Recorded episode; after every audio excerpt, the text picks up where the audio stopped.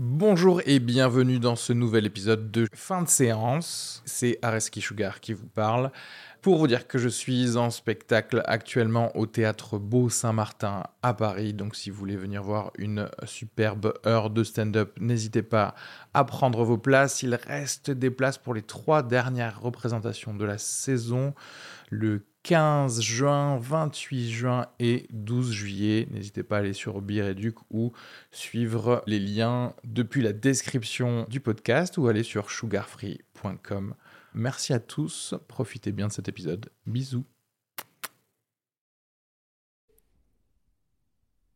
Quoi de mieux pour un bon retour de fin de séance que ma voix, celle d'Areski Sugar, bonjour, totalement enrhumée pour vous présenter donc le retour du podcast. Je vous l'avais dit, euh, fin de séance ne mourra pas, hein, tel Jésus, tel Superman, tel Kevin Smith. On revient encore plus fort. Euh, le podcast sera cette fois-ci bimensuel, histoire de nous laisser le temps d'ingurgiter pas mal de, des sorties ciné dans les salles, mais aussi en VOD, puisqu'on voit qu'on en a de plus en plus. Cet épisode sera d'ailleurs l'exemple parfait puisqu'il parlera du film Le Chant du Loup, mais aussi du documentaire sur le Fire Festival sorti sur Netflix. Vous pourrez y entendre les voix de Jean-Yves, de Pierre-Julien et d'Emma, tous ayant déjà participé à divers épisodes de fin de séance. Il se trouve que dans celui-ci, je n'y serai pas.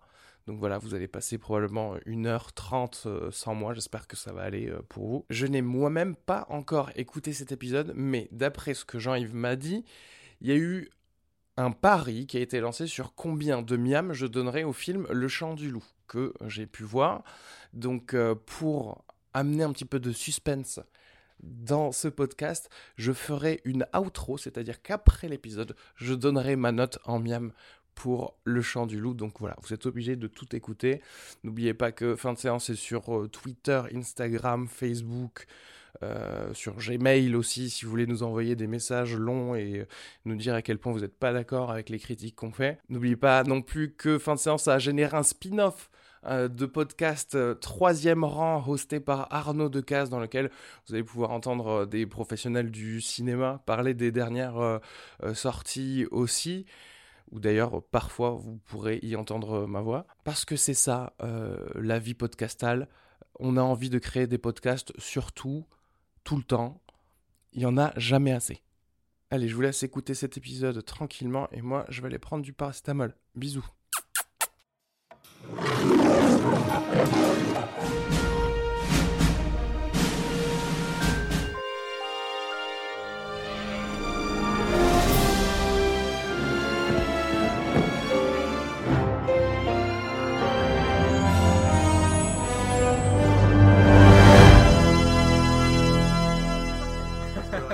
C'est sur quoi C'est sur le basket Ouais, je sais pas, mais ça m'a. Ouais, c'est ça, mais ça m'a pas.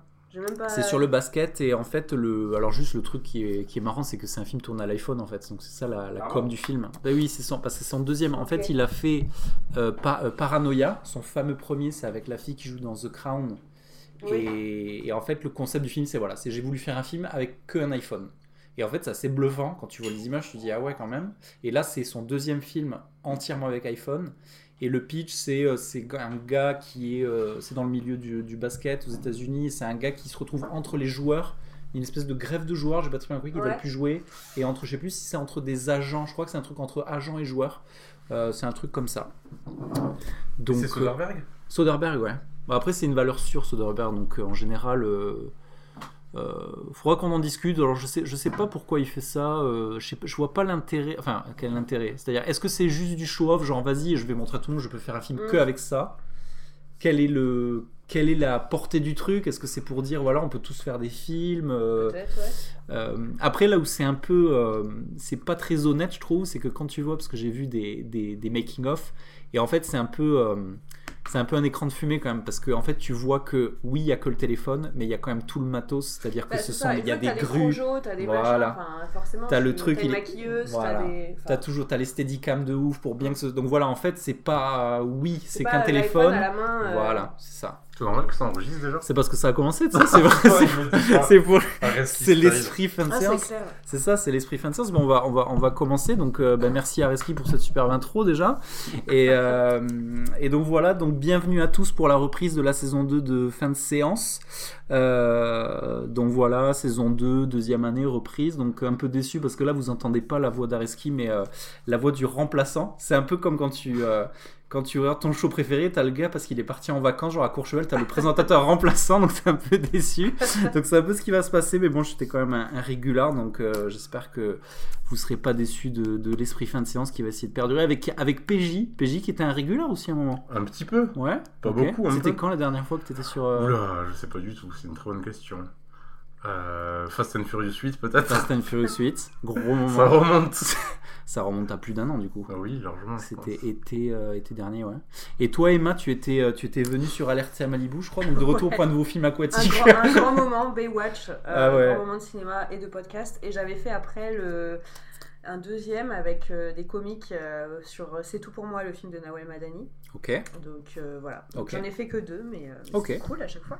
Super, super. Est-ce que tu es du coup euh, honoré d'inaugurer cette euh, saison 2 Mais carrément, franchement, en plus euh, c'est un film que j'ai bien aimé, donc c'est cool. Ça va faire plaisir d'en parler par rapport aux deux, deux épisodes précédents où parler d'un film que t'as pas trop aimé, c'est plus difficile. Ok, au top. Bon, on va commencer tout de suite avec la partie news, avec euh, les trailers. Donc, euh, on a regardé quelques trailers.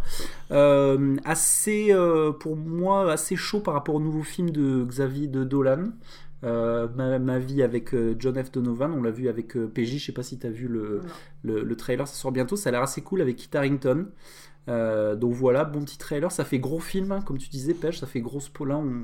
Ouais, moi je m'attendais pas du tout à ce genre de trailer en fait. Ouais.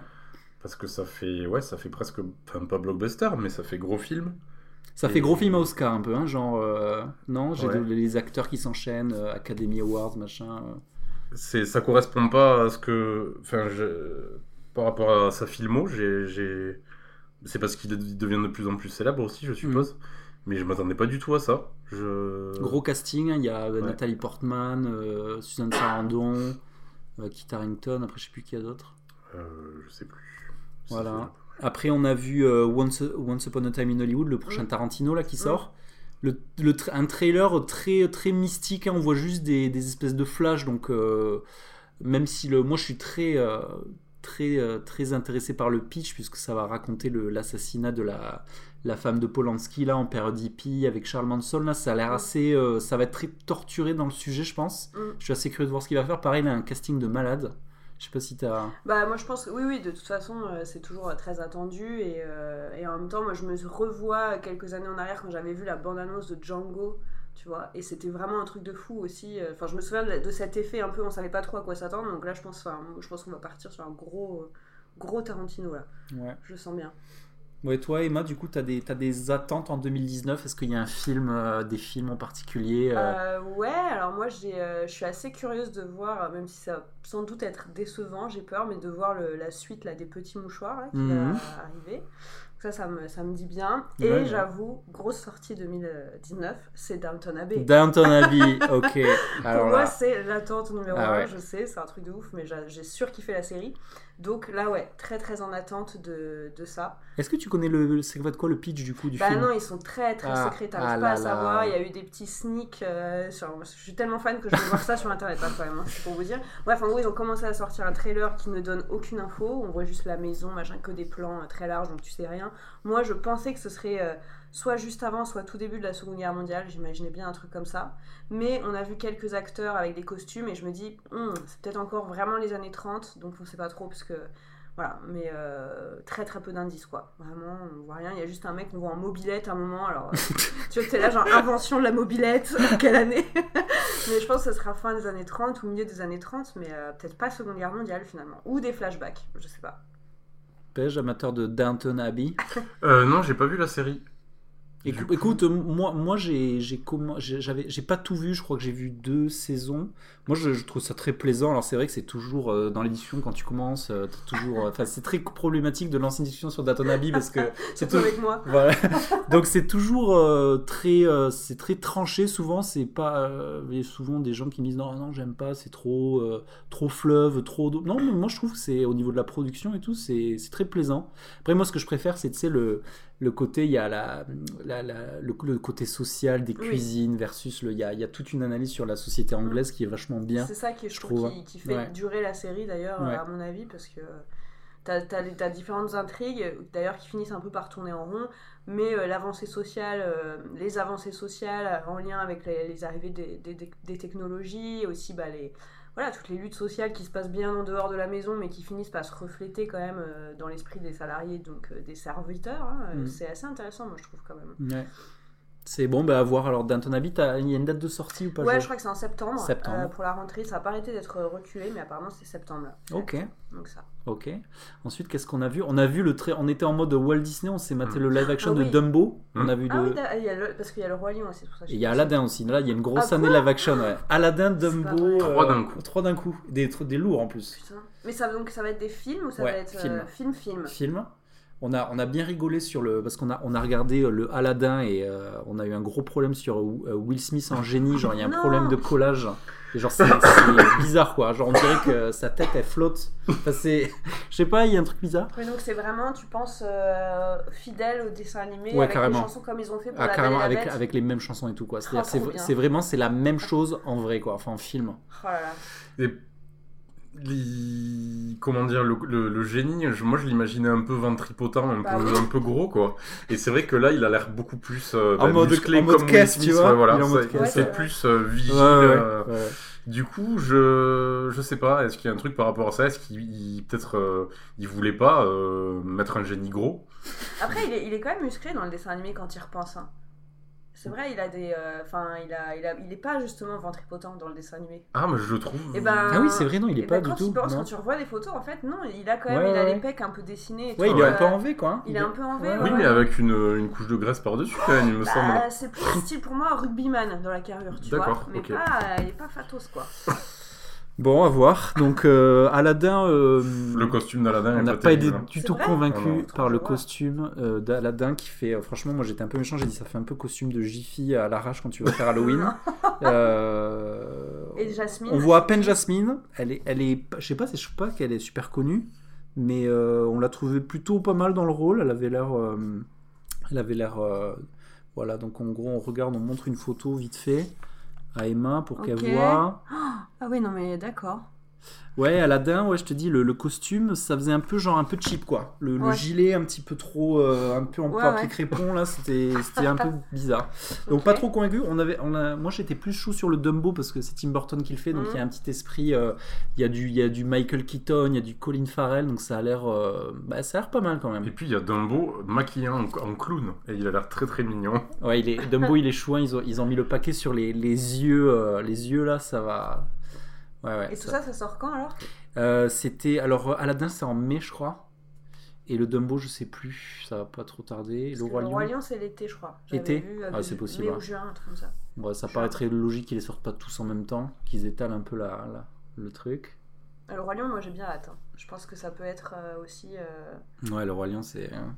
Après, je me demande qui va aller voir ça en fait. Est-ce que ça va séduire les nouvelles générations ou est-ce que c'est nous qui avons grandi avec les, les dessins animés qui allons nous jeter sur ce genre de film? Enfin, ou est-ce que. Enfin, tu vois, je me demande si c'est vraiment euh, plus un truc. Parce que moi, je sais que j'étais très heureuse de voir La Belle et la Bête parce que c'était vraiment l'adaptation en film du Mhm. dessin animé que j'aimais bien. Mais quand j'en parlais à mes petits neveux et nièces, bon, ouais, why not Mais c'était pas, tu vois, c'était pas aussi fort pour eux de voir ce genre de, de film que pour nous, quoi. alors c'est marrant que tu dis ça parce que j'ai eu la discussion pas plus tard qu'hier avec ma sœur qui me racontait qu'elle était dans un- une soirée et euh, ils faisaient un repas et il y, y avait un enfant et puis ils lui ont fait ils lui ont mis le DVD tu vois ils lui ont mis le DVD du roi lion mais le, le dessin animé quoi Ouais. Et genre, le gamin, il est revenu, genre, il avait pris la claque de sa life, quoi. Ah genre, ouais euh, alors que c'était pas du tout sa génération, puisque le film, il date des années 90, non? Ouais, Le- ouais, voilà. ouais. Et genre, était là, genre, oh là là, mais c'était. euh, ah, il, il- presque, il en pleurait, quoi, tellement il avait. euh. Donc, euh, je pense que je pense que ça va reséduire tout le monde, en fait. Je pense que nous, on ira. les, les parents vont emmener les kids. Enfin, je. Et puis tu vois, moi, moi ça m'avait fait cet effet sur euh, Cendrillon, parce que j'avais vu le. C'était un des premiers, hein, je crois. hein, le live action de Cendrillon, ça remonte aux années 2012-2013. Ouais. Et moi, j'avais été mais euh, complètement. J'avais pris une grosse claque sur la production en fait. Je trouvais que c'était euh, juste waouh quoi, tout le temps, partout, partout, les costumes. Et donc je pense que en tant qu'adulte, puisque tu sais euh, ce cœur de cible, genre euh, comment on fait pour, parce que moi je suis concerné parce que moi j'ai une petite fille, dans quelques années je vais, je vais me taper tous les Pixar et tous les Walt Disney. Donc je pense, est-ce que tu crois pas, qu'est-ce que vous croyez pas qu'il y a un peu ce- cette volonté aussi de, il faut aussi plaire au max aux adultes. Mm. Et, euh, et le live action, moi ça me paraît euh, un bon point pour les adultes aussi. Bah, je sais pas, parce qu'en même temps, oui, évidemment, euh, plus t'as des beaux costumes, des beaux décors, une, une belle, enfin voilà, une belle réale, ça fait plaisir aux adultes, mais finalement, quand tu revois ces vieux dessins animés-là des années 90 et compagnie, dans le scénar et dans, le, dans les textes, dans les blagues, t'avais quand même pas mal de choses qui étaient destinées aux adultes.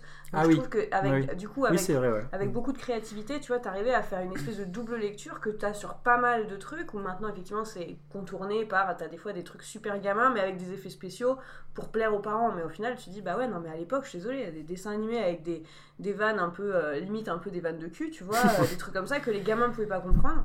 T'as eu ça quand même sur tous ces trucs-là. Le C'est Roi vrai. Lion, euh, Aladdin, il y a des trucs, je me souviens, il y a des, des Mm. vannes un peu euh, limite, quoi, tu vois, Mm. qui sont en plus super bien traduites. Et moi, j'adorais, enfin, voilà, à côté, euh, comme j'ai bossé dans la traduction pendant des années, euh, je trouve ça admirable de réussir à traduire cet humour-là, euh, tu vois, en, en français, quoi. C'est Mhm. c'est ouf. Donc, ça, c'était- Alright. La question que je me pose, c'est est-ce que ça va être du, du plan par plan, euh, exactement pareil que le dessin animé Est-ce que c'était le cas pour la Belle et la. Bête déjà Quasi, non, non, quand Quasiment même pas. Quasi- ca- en fait, c'était reprendre des gros codes et des gros décors de chaque scène, oui. Euh, chaque scène, mais après, c'était pas du plan par plan. Et au niveau des dialogues Au niveau des dialogues, c'était très très proche. D'accord. Euh, c'était juste plus en fait. Plus, plus, plus grand, plus beau, plus, euh, plus long, tu vois. Mais, euh, mais c'était quand même très proche. Plus que Cendrillon, on était proche du dessin animé d'ailleurs. Parce que moi, Cendrillon, je l'avais vu, il me semble que c'est pas si proche. Il me semble qu'il y a Oui, plus de pas. sœurs dans le film, ou je sais plus, il y a, il y a le. Il n'y a pas exactement le même, les mêmes personnages, Non. son père est mort, ou je sais oui. plus quoi. Enfin bref, c'est oui. pas exactement pareil que dans le Disney d'ailleurs, alors que La Belle et la Bête, c'est vraiment euh, Mm. effectivement l'adaptation. Moi, ce que je trouve que ça, il y a un truc que ça apporte vraiment, c'est le, le facteur wow sur certains plans. Oui. Où genre, et il y a des trucs iconiques parce que tu vois, dans le truc d'Aladin, il y a des images parce que moi, je crois qu'en France, c'est un de mes Walt Disney, mon Walt Disney préférés. Et il y a des trucs, je voyais les plans, je me disais, ah, je me rappelle de cette image. Genre, Mm. typiquement, dans le désert, l'espèce de tigre là, avec Oui. les yeux. euh, euh, Il y a aussi le- l'espèce de plan aérien où tu sais, c'est quand il y a. Aladdin qui vient, genre déguisé en prince, il fait son arrivée de ouf avec les éléphants et tout, et là c'est euh, c'est la même chose. Le je pense- plan du tapis volant, j'imagine. Ah, ça, on l'a pas vu, ça. euh, On l'a pas vu le Tu sais, tapis quand volant. il sort de la caverne, Mm. ça, Ouais. ça c'était déjà ouf à l'époque. Ouais, je me ouais. dis, je me souviens, en termes d'image 3D, Mm. c'était impressionnant ce moment. Donc là, j'imagine qu'ils vont mettre le paquet là-dessus.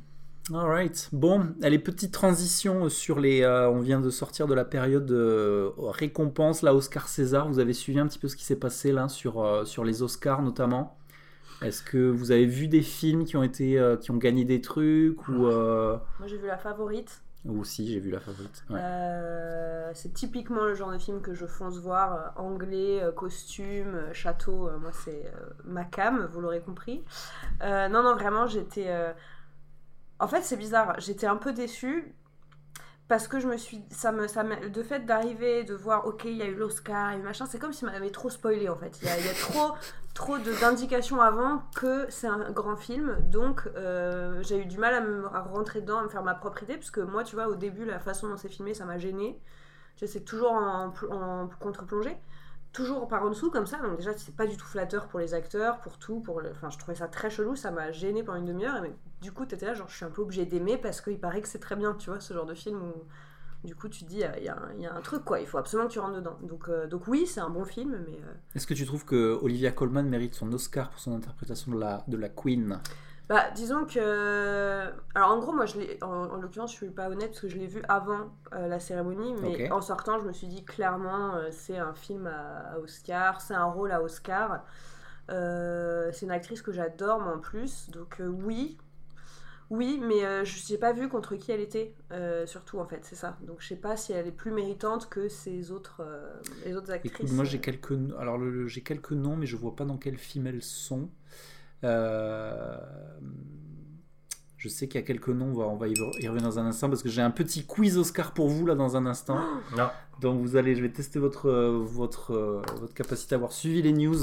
Mais euh, pour juste pour revenir sur moi, moi je suis ultra fan et c'est c'est un truc qui me- d'habitude me dérange dans les, les, les Oscars, c'est qu'il y a un côté hein, toujours un peu et du coup ça se ça s'oppose à parce que c'est le gars qui fait Freddie Mercury qui a gagné l'Oscar. Oui, euh, oui. Et où là, c'est on est clairement dans un truc over the top. C'est tu sais, c'est la performance euh, ultra ultra extrême. C'est-à-dire qu'il faut être quasiment dans la gesticulation, tu vois. Et moi, ce que j'ai bien aimé avec le, l'Oscar à Coleman, c'est que déjà pour moi, je trouve qu'elle fait très bien ce truc de, tu sais, elle joue le, le monarque bébé, tu sais. Mm. Genre c'est c'est c'est une- c'est un gros bébé, c'est un gros bébé euh, capricieux euh, qui et ça, je trouvais qu'elle le faisait vraiment super bien. Elle avait une une capacité de nuance dans la façon parce qu'en fait donc du coup euh, pour tu l'as vu ou pas toi? Non. en gros très vite fait c'est ça, ça raconte une espèce de relation en triangle entre cette reine qui était très proche d'une d'une noble à la cour euh, donc qui est jouée par Rachel Weisz et qui était un peu euh, un petit peu sa favorite et en fait il y a plein de gens c'est pas trop prouvé dans l'histoire mais en gros la, légende ce serait que un peu euh, il y avait une relation et que c'était plus ou moins cette euh, cette favorite qui contrôlait un peu qui la contrôlait comme un puppet politiquement qui lui soufflait des choses. Et la troisième pièce du triangle, c'est le personnage qui est joué par Emma Stone, qui est une cousine qui arrive un petit peu pour euh, regagner son, son titre de noblesse et qui va essayer de se disputer un petit peu les, les faveurs de la reine. Donc c'est un petit peu cette relation triangle avec un- une dimension un peu lesbienne aussi, euh, qui, où là, euh, moi c'est un truc que j'ai bien aimé parce que euh, euh, là, il y avait cette brèche qui était laissée ouverte par l'histoire et lui il s'enfonce dedans à Mm. fond. Et je trouvais que c'était plutôt pas mal. Il y avait quelque chose euh, d'assez bien à ce niveau-là. Et, euh, et voilà, et je trouve que j'aime bien aussi quand les, les, les- les récompenses sont données à des gens qui sont pas forcément dans le truc extrême, soit genre euh, c'est l'Oscar médical parce que genre il a trop bien joué un gars malade et Mm. genre c'est trop bien, c'est trop, mais c'est aussi euh, c'est aussi subtil aussi des fois. Et c'est ça que j'ai bien aimé avec. euh, Ouais, c'est aussi subtil, mais il y a quand même, euh, voilà, il y a quand même beaucoup d'éclats, beaucoup de, enfin, Ouais. d'éclats de Oui. voix, de, de crises, de machin, d'hystérie. Ah, quand elle pique ses crises là. Arrêtez donc- tout de suite Il y a des, à un moment, elle, tra- elle, est- elle traverse une cour, il y a des enfants qui jouent du violon, elle écoute genre deux minutes, et puis après, tu sais, elle se moque, genre arrêtez, ça m'énerve, ça m'énerve, et puis ils se mettent à partir. Enfin, c'est, Mm. c'est super malaisant souvent dans le Mm. film, quoi, parce qu'elle est là, euh, c'est, un gros, c'est un gros bébé, quoi. C'est. euh, Ouais, donc. euh, Mais moi, là où je suis d'accord, c'est que j'ai préféré les scènes où du coup, elle était- c'était plus subtil que tu t'applaudis la performance des crises et des, des coups de sang, etc. Mais, mais j'ai- je l'ai préféré dans les moments où, euh, où elle parle d'elle, où elle est plus euh, sur la corde raide. Là, très, c'est très, waouh, ça transmet beaucoup d'émotions, donc ça j'ai bien aimé. Mais euh, sinon, un peu caricatural, justement, j'ai trouvé sur les coups de sang. Quoi. Alright. Et toi, Pej, t'as vu des movies euh, primés ou nommés juste hein, aux Oscars? Euh, bah, il faudrait que tu me refasses la liste parce que là, euh, comme ça, je crois pas. Alors, le film, moi j'ai toujours pas vu. Alors, le meilleur film, c'est euh, Green Book.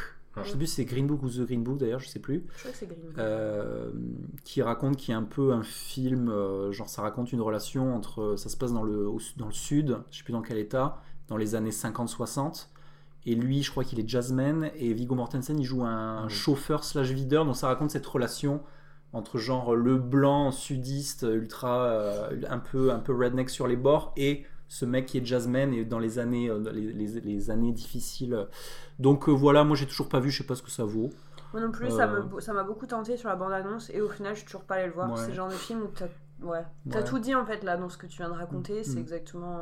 Voilà, c'est des thématiques que je trouve qu'on a beaucoup vues Ouais. ces derniers temps en plus, je trouve.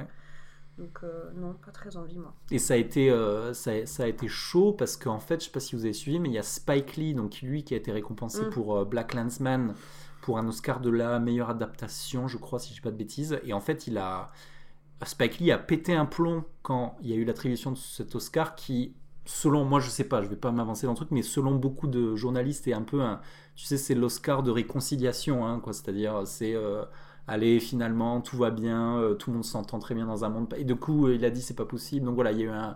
Donc c'est pour ça que ça m'intéresse en fait, parce que j'ai vraiment envie de me faire l'idée. Est-ce que c'est. euh, Il y a des gens qui ont dit oui, c'est un Miss Daisy 2. Enfin, c'est. euh, voilà. Donc ça, c'est meilleur film. Meilleur réalisateur, autre film un peu polémique, parce que c'est Roma, Mm. qui était le premier film euh, streaming Netflix Ouais. qui a le, la statue de meilleur réalisateur. Il en Donc- a eu plusieurs d'ailleurs ce film, non? Il a pas plusieurs Oscars Je crois? Peut-être, c'est possible. Il me semble que c'est il rafle beaucoup aussi. Peut-être, oui, à, à revérifier, c'est possible. Moi, je, je sais pas si vous l'avez vu, moi je l'ai vu. Non, je l'ai pas vu. Pas, ben, un joli film, hein. après c'est moi c'est un peu trop fleuve pour moi, c'est-à-dire c'est ça manque un peu de rythme, après c'est très très beau, hein. euh, film en noir et blanc, euh, très très joli. Euh, donc voilà, je vais tester votre connaissance quiz Oscar. Petit quiz, on va, on va, on va lancer je suis nul à Et chier. les On va- Césars, non et on va faire les Césars juste Ah. après. Euh, alors Oscar, on va faire donc le battle, donc c'est Emma Oh non, contre attends. PJ. on va tenir les scores et tout, On ça va être chaud. prévenu qu'il fallait que Ah mais c'est moment-là. normal, c'est normal. Parce que c'est ça, fin de séance, maintenant il y aura des quiz, C'est- vous allez pouvoir jouer et tout. C'est ludique, on s'amuse. C'est incroyable. Alors la première question pour vous, c'est... euh, on va commencer tranquille.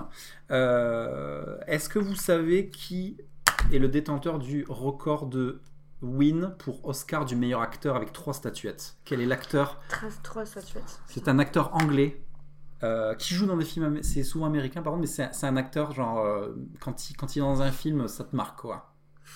Euh... Ah, je sais, c'est Daniel Day-Lewis. Oh là là, Ah, premier point la pêche. il est bon, il est bon, bravo. Il, a fait style, mais en fait, euh, il est trop C'est bon. clair, et il a fait genre, il réfléchissait alors qu'il savait. euh, C'est le élégant. qui m'a mis sur, le, Ouais. sur la piste. Et, euh, Voilà. et d'ailleurs, il a pas. Moi, c'était un de mes films préférés l'année dernière, mais je sais pas si t'as vu Phantom Thread euh, où il joue le, le couturier là. C'est euh, Mm. c'est un film génial. Il aurait peut-être dû gagner un quatrième, ça aurait été peut-être un peu abusé. Euh, même question pour les femmes. Quelle est la femme qui détient le record avec quatre statuts de meilleure actrice? Américaine américaine Là, on est plus dans les années 60. Donc là, c'est l'actrice Ah. âge d'or, euh, Oh, actrice méga connue âge d'or. oh là là. J'en ai aucune idée. Moi non plus. Alors, je vais vous balancer la première lettre du prénom, c'est un K. Et première lettre du nom de famille, un H. Oh là là. Catherine, Catherine, Catherine. Catherine. Elle, euh, Tu l'as, tu l'as, vas-y, balance. Catherine, au buzzer, Catherine Hepburn avec Hepburn. 4 statuettes, Oui. voilà, pêche toujours en, en lead. Il y a un autre, un autre triste record, ça a été un truc assez marrant dans la cérémonie euh, par rapport à Olivier Colman. Il y avait une actrice en 2019 qui détient le triste record du plus grand nombre de nominations sans avoir gagné. Est-ce que vous savez qui est cette actrice? Une actrice... une, euh, un euh, peu plus vieille du coup, non? Ouais, je pense qu'elle a la soixantaine, Euh, Américaine. américaine. Avec Close. 7, 7 nominations sans avoir jamais gagné. Meryl Streep? Ouais, Meryl Streep. Cette génération-là, mais c'est pas elle. Glenn Close. Ouais, bien joué, Mike Alice là Eh, vous entendez tous, j'ai un point. Un point partout, bravo. Question suivante. On est dans le dans la stat. Euh, à votre avis, euh, qu'est-ce qui, euh, le jour des Oscars, prend 900 heures à installer et prend 18 personnes? Euh, La le scène. rideau. Non, pas la scène, pas le rideau. Non. 900 personnes installées 900 heures. 900 heures. 18 personnes sont mobilisées pendant 900 heures pour installer un truc. Le tapis Le rouge. tapis Ouais, rouge Oh là là, pêche Deux points, bravo, excellent. Euh, alors, qu'est-ce que j'ai d'autre comme question? Est-ce que vous savez, donc là, vous allez pouvoir marquer un point pour chaque film nommé, quels sont les Oula. trois films à égalité qui ont le plus de wins de statuettes, avec 11 wins pour le film? Titanic. Titanic, un point pour Emma, c'est parti, on enchaîne. Il y en a deux autres. Il y en a un très vieux, un vieux film, et un qui est plus récent. Le parrain? Avatar. Non, non, pas le parrain, pas Avatar. Euh, ah, mais je sais que Titanic était à égalité avec donc un plus vieux et il y en a un plus récent que Titanic, c'est ça? Voilà, c'est ça. Euh... Ah merde. Alors, le vieux film, ça commence par un B.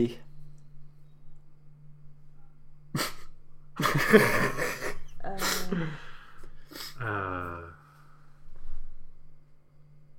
Baywatch? Alors, c'est le vieux film, c'est Ben Hur. Ah mais oui, Ah oui, moi, voilà. je me déteste. Et le film plus Ah. récent, c'est un film, euh, on va dire, c'est un, c'est un film geek, clairement. C'est un Oh film, euh, c'est un film Oh, mais fantastique. 11 statuettes. Matrix? Non, Plus récent. Fantastique. Avatar, euh, tu l'as dit déjà. ouais. Genre à base de, à base de Le Seigneur des Anneaux. Voilà, bravo. Le Seigneur des Lequel La Anneaux, communauté de Le l'anneau retour du Le roi. retour du roi. Le Mais Le oui, retour du roi. Et à noter que euh, le retour du roi, c'est un win, c'est un win euh, écrasant parce qu'il a gagné les 11 dans les 11 trucs nominés. Genre les gars se sont trop ennuyés la soirée, c'est qui est nominé, il a gagné à chaque fois qu'ils étaient nominés 11. 11 de fois, 11, 11 fois de suite. Euh, est-ce qu'à votre avis, est-ce qu'à votre avis ça coûte plus cher de faire passer une pub aux Oscars ou au Super Bowl? Au Super Bowl. Tu Pareil. dis Super Bowl, tu. Super Bowl, ils sont bons, ils ont pas tombé dans le piège. Euh, Pej a le lead avec un point. Est-ce que je vais poser une petite question vite fait pour vous départager Qu'est-ce que je pourrais vous demander Euh, Ah oui, euh, je vais poser cette question. Quel est Il y a un film qui a gagné une statuette. Euh, et c'est en termes de ratio, euh, combien de fois tu multiplies ton budget, le- la plus grosse réussite commerciale Mm. en termes de le film qui a le plus multiplié son budget de départ en recettes. Quel est ce film Récent ou c'est un film qui a gagné aux Oscars là. Cette année Ouais.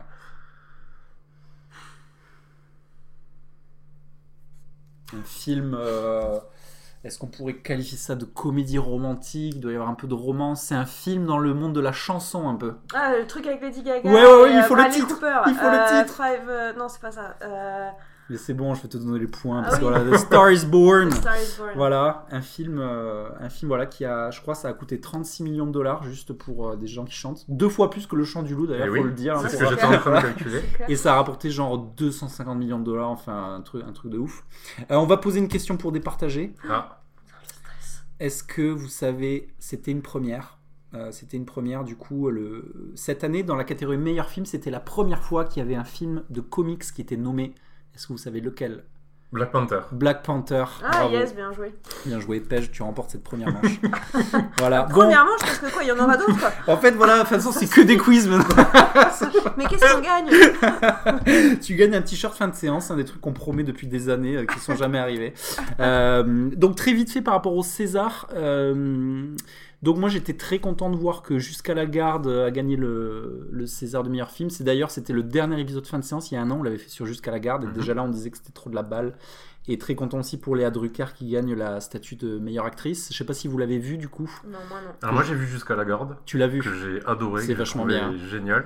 Mais je savais pas, je savais pas qu'il avait gagné le César du meilleur film. Ouais, c'est ce film, il est vraiment et c'est la preuve aussi, ça fait le bon contrepoids parce qu'on parle beaucoup de, de flous américains là, mais, euh, mais c'est vrai qu'avec pas grand chose, les Français arrivent vraiment à nous faire des, des bons petits films parce que franchement jusqu'à la garde, c'est pas c'est pas il y a pas grand chose, c'est quasiment un huis clos, hein, c'est genre 3-4 scènes et c'est vraiment un super film, donc très content. Euh, J'ai très envie de voir euh, Alex Lutz a gagné Mhm. la pour euh, c'est Guy, ça Mhm. s'appelle. Moi, je voulais trop le voir et, Alors, euh, et personne voulait venir avec moi. Ah et non. je suis allée voir d'autres trucs. Mais, euh, Ah mais, mince. euh, ouais. Mais j'ai pas compris parce qu'apparemment genre c'est un peu entre le documentaire et le film, c'est ça Bah oui, pas moi, par contre, ouais, j'ai juste vu la bande-annonce euh, six fois parce qu'elle passait tout le temps à un moment, mais, euh, mais euh, moi ça me bottait en fait. Après, je suis assez cliente d'Alex Lutz, j'avoue. Euh, je trouve Ah, ça il un est grand bien. comédien. Il est bien. ouais. Euh, mais ouais, j'ai l'impression que c'est un mélange de genres et qu'il y a un peu, d'autres- enfin, un peu de biographie, un peu de, de- de fiction, mais, euh, mais euh, justement, moi j'ai pensé, c'est un peu typiquement si ça avait été ricain. euh, ça aurait été un film à Oscar, tu vois ce que je veux dire? Sur, la- le côté vraiment très waouh, qu'est-ce qu'il est bien quand il est grimé et qu'est-ce qu'on ça. s'en rend pas compte qu'il est enfin, Genre on le reconnaît pas, quoi, Voilà. c'est pas lui. ce genre de rôle un peu euh, Ouais. mais je sais pas si c'est bien il a pas il est pas resté longtemps hein. pourtant il y a eu une grosse promo moi j'ai vu Bah beaucoup mais après j'ai l'impression qu'il est resté que 2-3 semaines euh, à l'affiche Est-ce que vous avez vu le. Moi je l'ai pas vu hein, d'ailleurs, mais le, le, le, go- le succès du public, hein, le, le grand bain. hein, Oui. des- je- Non. Tu l'as vu toi? Ouais, moi, je l'ai Alors que qu'est-ce que ça Bah vaut alors, euh, il y a du très bon et du moins bon. Je savais pas trop à quoi m'attendre et j'ai été agréablement surprise. J'étais très émue, moi. Tout le monde a dit que c'était une comédie, par contre. Euh, c'est une comédie, c'est super drôle. Oui, c'est drôle, mais c'est très tendre et moi j'ai beaucoup pleuré aussi. Enfin, Ah ouais. ouais, vraiment, je trouve que c'est. Il y a des moments durs, euh, très touchants, c'est très bien joué. Bon, évidemment, Philippe Catherine, euh, génialissime. Euh, moi, j'ai pas trop aimé les, ouais, les, Leila Bekti. Là. Enfin, bref, elle a un rôle euh, où elle fait que hurler, donc euh, des Ouais. fois elle est vulgaire, donc c'est drôle parce qu'elle dit fils de pute ou enculé, mais, euh, Ok. mais c'était trop caricatural. Mais sinon, euh, moi j'ai bien aimé. Ouais, j'ai bien aimé. C'est un, un feel good movie Un avec feel-good un movie. peu de chialade et un peu de rire. Ouais, bien. Alors je, je l'ai pas vu, mais j'ai j'ai écouté par curiosité un podcast qui en parlait, un podcast qui s'interrogeait sur la masculinité ou sur les masculinités et qui posait la question de est-ce que ce film aurait pu se faire sur un groupe de femmes? Puisque si je me souviens bien, le Grand Man, c'est un groupe de D'hommes, ouais. qui peu sont à la un piscine, peu un peu, voilà, c'est ça. ouais, ouais. Et donc tout- c'était tout- toute une réflexion sur le rapport au corps, sur euh, ben euh, ils sont tous un peu bedonnants, euh, un peu euh, ben, euh, dans la vieillesse quoi. Et qu'est-ce que qu'est-ce que ça dit que ça soit que des hommes et est-ce qu'on aurait pu imagi- imaginer le même film avec euh, un groupe de femmes et quel type de commentaires ça aurait donné et ce genre de choses voilà. Mmh, Je trouvais ça plutôt intéressant, mais j'ai pas vu le film. Mais du coup, ça m'a donné envie de le voir pour, euh, pour voir Bah, un peu. C'est vrai qu'en plus cette question est très abordée. le- le- Enfin moi je trouve que c'est pas, il y a un rapport au corps. euh, Ils sont tous euh, pas très à l'aise. Il y a une pudeur. Ce qui est bien c'est que ça joue sur la pudeur à la fois de chacun de leur vie parce qu'ils sont tous évidemment à des carrefours un peu plus ou moins. Il y en a un qui est en plein divorce. Il y en a un il sait que je sais pas il a plus de thunes. L'autre il, il va se faire virer etc. Donc ils sont tous plus ou moins à des, des carrefours et et en fait, euh, tu les vois en slip de bain, mais en même temps, t'as as cette pudeur de leur vie qui aussi passe par la pudeur euh, du corps et tout. Donc c'est plutôt bien, bien amené ça, justement, cette question-là. Et euh, avec euh, le pseudo euh, regard bienveillant là, de, Virginie Efira qui est très bien là-dedans. Et euh, je pense que ça- moi, je pense ça aurait pu marcher en l'occurrence avec des femmes. En, mettant bien l'accent sur plutôt cette pudeur de vie plutôt que sur le corps qui, qui au final est plutôt accessoire dans le film. Mhm. On s'en fout de les voir faire de la natation synchronisée, on sait très Mhm. bien que ce sera moche, tu vois. C'est plus comment ils se reconstruisent qui est intéressant. Alright, bah à voir. Après, c'est vrai, moi, j'ai- il faudrait que je le vois en fait, parce que c'est vrai que, est-ce que, parce que dans quelle mesure ça se rapporte au sujet du film? Est-ce que dans le film, il y a vraiment ce sujet du de, l'homme dans son corps euh, Oui, un peu. Enfin, c'est toujours dit assez subtilement, mais c'est plus des hommes. euh, On les suit un peu individuellement. Euh, Ils sont tous un peu challengés en fait dans leur masculinité, soit parce qu'ils ont des enfants qui, voilà, qui les écoutent pas, une femme qui les trompe, un patron qui les fait chier, etc. ils sont pas le pater familias, tu vois, euh, Ouais. fort et puissant.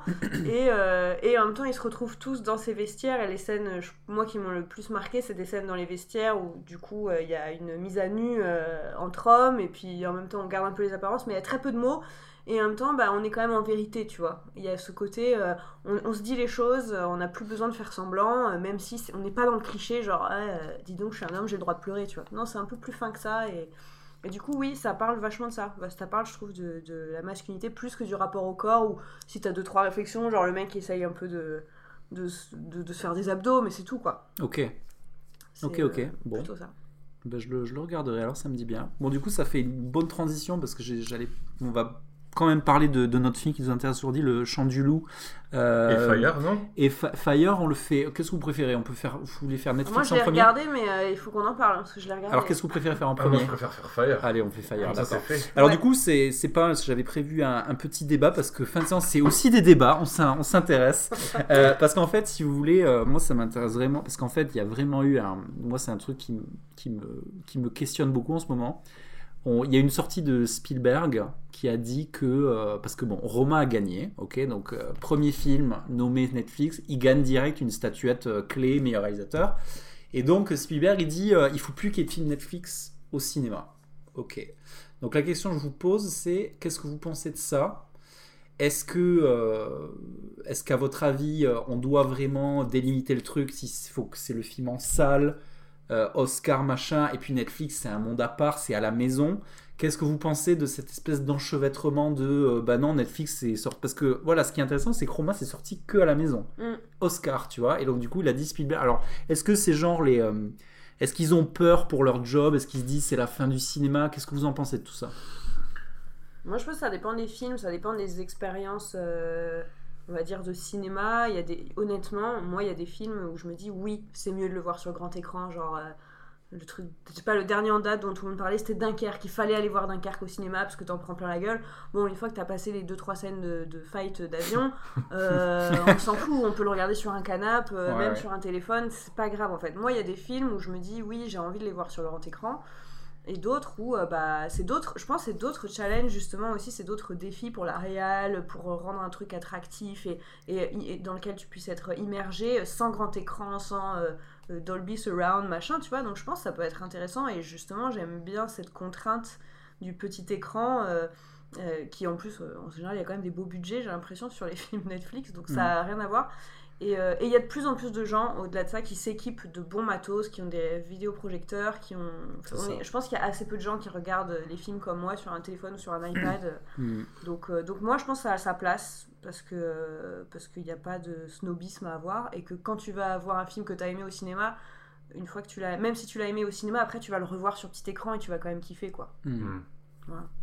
PJ Alors, j'ai peut-être pas tout à fait le même avis, euh, dans la mesure où euh, je, trouve, je, trouve, je pense que je trouverais ça toujours dommage qu'il n'y ait pas de sortie ciné.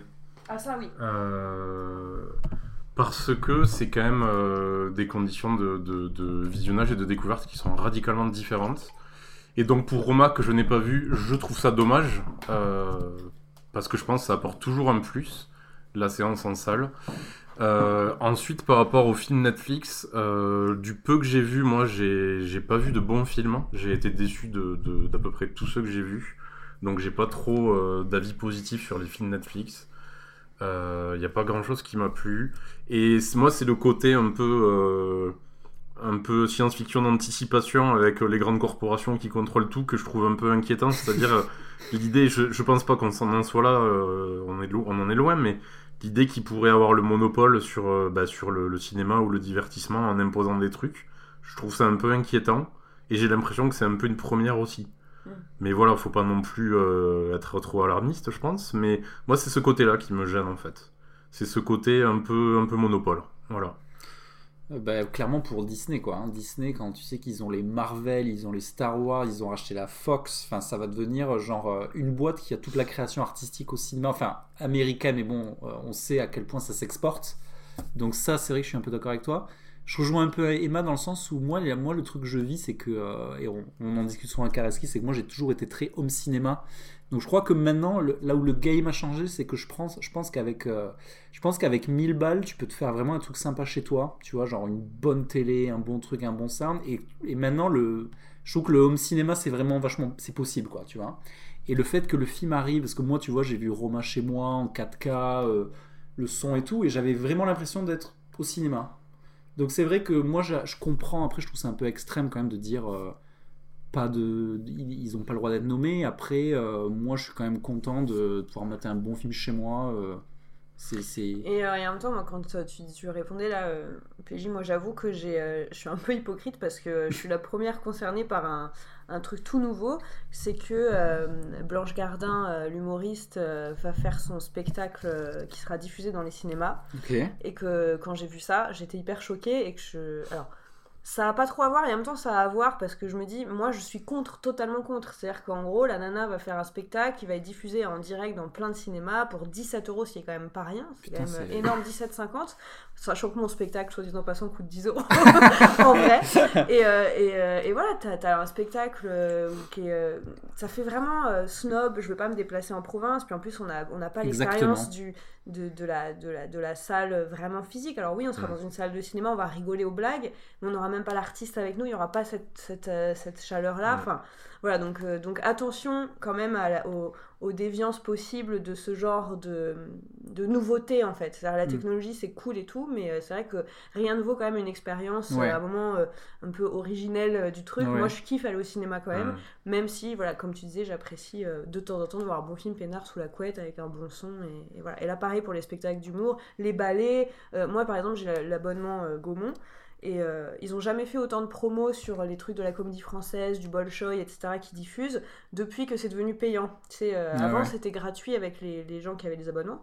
Maintenant que c'est payant, ils font une promo de malade avec des bandes annonces de malade. Mais je me dis en même temps, c'est cool. Oui, je vais pas aller en Russie juste pour voir un spectacle du Bolshoi, mais tu vas voir des, de la comédie française et tout, tu te dis putain merde, ça devrait être plus populaire, ça devrait être deux mondes un peu plus séparés que d'aller Ouais. le voir dans ton cinéma avec des pop-corn et du coca quoi. Moi, moi, je te rejoins beaucoup sur le. C'est un truc qui m'énerve au possible, c'est ce truc. euh, c'est euh, on va, on va, on va répandre un peu la culture euh, jusqu'à la, jusqu'à l'arrière-province, un peu. Tu sais, Mm. genre, euh, on vous le diffuse avec les ondes. Ouais. Nous, on est à Paris, on fait waouh, on fait des clair. shows. Et vous, dans votre province, vous allez au cinéma. Alors oui, donc euh, Toi, tu les as filtrés les Voilà. émotions, tu les Voilà. as, tu les as même pas en vrai quoi. Mm. Parce que, parce que je, je reviens à ton truc de, de Blanche Gardin là, c'est quand, c'est quand même pas pareil. Enfin, voir un truc en live, il faut que c'est quand même pas pareil quoi. Tu l'écran, ça, ça te met une barrière. Même si c'est cool, tu- voir un bon stand-up en vidéo, c'est cool, mais il faut le voir en live quoi. Et Enfin, 17 euros pour voir une vidéo. ah ouais, c'est super euh, cher. Là, t'as intérêt d'avoir euh, des bonnes caméras, euh, des d'avoir une putain de réalisation. Parce que, excuse-moi, du stand-up, la fille, elle est debout de- derrière un pied de micro. Donc, il va pas se passer grand chose, tu vois. Donc, je me dis, putain, euh, 17 Ou euros. alors, ou alors, il faudrait qu'il y ait une vraie valeur ajoutée, quoi. C'est-à-dire qu'elle amène un truc soit interactif, ou, ou alors que tu, tu vois qu'il y ait une vraie un plus. Parce que franchement, pour moi, c'est que c'est que moins bien en fait. Mm. Et, et comme tu dis, 17 balles. euh, Mais peut-être que dans le futur, seule euh, une caste des humains aura accès au spectacle vivant. Et ça. tout le reste de la population euh, génétiquement plus faible n'aura accès qu'à des retransmissions euh, dans les cinémas. C'est une possibilité. C'est ça. Clair. C'est ça, il y aura que les, les, les influenceurs là, comme dans Fire là pour euh, qui auront accès aux Une événements. transition Magnifique. toute trouvée. Ouais, c'est ça, c'est ça. D'ailleurs, euh, ouais, on a, on a, on prévoit un autre événement aussi fin de séance. Il y aura des acteurs. euh. J'avais pensé à ça, demander à tout le monde de poster des trucs sur leurs réseaux sociaux. Oui, fin de séance, il y aura genre du jardin et tout. Bon, on va, on va vous parler tout de suite de Fire, donc le, le documentaire Netflix qu'on a tous vu euh, aujourd'hui, euh, documentaire Netflix du coup qui raconte une histoire euh, assez folle en fait d'un festival. Festival 5 étoiles de luxe, euh, tout ce que tu veux, qui n'a jamais eu lieu. Euh, donc très rapidement pour dire le pitch, après je vous demanderai votre avis, c'est l'histoire d'un gars qui s'appelle Billy McFarland, qui est un sacré mytho, qui est un espèce de mec un peu... euh, un peu euh, un peu frimeur un peu un peu bowler un peu euh, je connais du monde je suis connecté je lève des fonds je, je bois des cocktails avec Jarul sur des bateaux et avec euh, Emrata et euh, et on prévoit des soirées et en gros l'idée c'est qu'il prévoit il fait de la com pour prévoir il prévoit un festival donc le pitch c'est et le pitch est pas mal hein. le pitch c'est vous allez aller sur une île qui a appartenu à Pablo Escobar. Il y aura des mannequins, il y aura des cocktails, il y aura des, il y aura des villas de luxe, il y aura, euh, il y aura des artistes de fous pour des concerts. Donc du coup, sur le papier, c'est ultra alléchant. Et en fait, finalement, on se rend compte assez vite quand on voit ce documentaire que tout se passe pas comme prévu dans l'organisation. tout le monde est un peu dépassé par euh, comment euh, euh, il y, a des- il y a des promesses qui sont pas vraiment tenues, il me semble. hein, donc voilà, donc et puis voilà, donc on suit cette espèce de débâcle avec et puis moi avec moi avec beaucoup de voyeurisme. En fait, moi j'étais Mhm. là avec mon popcorn et ça va jusqu'où jusqu'où on va s'arrêter. Donc moi perso j'ai adoré ce film. Donc voilà, qu'est-ce que vous avez pensé de Fire? Alors, euh, moi j'ai vraiment bien aimé, et y a, je sais pas par où commencer parce qu'il y a plusieurs aspects. Euh, j'ai bien aimé ce que ça peut dire de, la, de notre société actuelle avec, avec, les réseaux sociaux, avec les réseaux sociaux et de ce que, de ce que la hype en fait peut entraîner euh, comme conséquence bah, sur une population ou sur un groupe d'individus. Parce qu'on voit, il y a une, une, une distinction assez nette en- entre euh, ben, la, la population qui veut accéder à ce festival, donc des, des Ouais. gens a priori très très aisés. Et Oui. puis euh, ben, les travailleurs qui sont entre guillemets réquisitionnés euh, et donc qui sont euh, originaires des Bahamas, qui sont réquisitionnés pour essayer de faire marcher ça et qui se retrouvent dans des conditions de, de travail de merde, à ne pas être payés. Enfin, c'est il y a, il y a quelque chose d'assez surréaliste en fait. Euh, quand on le regarde, et pour moi ça culmine au moment où, euh, où les, les festivaliers sont accueillis euh, dans des espèces de tentes qui ont pris de l'eau, qui sont des tentes humanitaires qui correspondent pas du tout à l'idée qu'on se fait d'une tente un peu lounge de luxe. Et il y a un côté un peu fin du monde, un peu crépusculaire qui m'a- plu, presque un peu film d'horreur. Euh, et, et oui, un peu voyeuriste, on se demande jusqu'où ça va aller. Est-ce qu'il va y avoir une crise de panique? Est-ce qu'il va y avoir des problèmes sanitaires? Est-ce que, est que ça va mal se passer? Est-ce qu'ils vont avoir assez à manger? Il y a un côté survie un petit peu. D'ailleurs, ça aurait été un concept fou, Et ça, que le, euh, la mi-film, ça tourne en film de zombies. Ouais. et genre... Ça, Il y avait une, une ambiance très zombie. ouais. Et au-delà de ça, euh, il y a la dimension euh, assez énigmatique donc sur le le- l'un des personnages principaux, donc qui est le, le- Billy. voilà le, le, le responsable de tout ça, on va dire, qui est assez, euh, il est assez insaisissable. On se demande si euh, s'il est fou, si euh, il a juste euh, envie de faire quelque chose de génial ou s'il si, sait déjà à l'avance que ça va capoter et s'il n'a pas des problèmes euh, de- de- d'addiction à l'escroquerie parce qu'il il revient alors qu'il y a plusieurs fois on se demande mais pourquoi il pourquoi il revient sans cesse et sans cesse sans sans s'arrêter? Pourquoi est-ce qu'il ne comprend pas qu'il est en train de s'enfoncer? Donc il y a un côté assez mystérieux qui est, qui est assez sympa je trouve sur euh, ben, sur, ce, sur cet homme là qui apparaît euh, 80% du temps avec une bouteille à la main voilà C'est vrai. Une d'espèce là. et voilà pour moi ça fait déjà pas mal d'éléments Emma. Euh, ouais, bah comme P- PJ, ouais, t'en as dit beaucoup et euh, il y a beaucoup d'angles en fait, beaucoup de trucs. Moi aussi, j'ai beaucoup aimé, j'ai mis un peu de temps à rentrer dedans. Euh, très sincèrement, moi j'avais pas du tout entendu parler de, de ça. Alors je me dis, c'est incroyable d'être passé à côté, tellement ça a eu l'air d'être un truc de fou.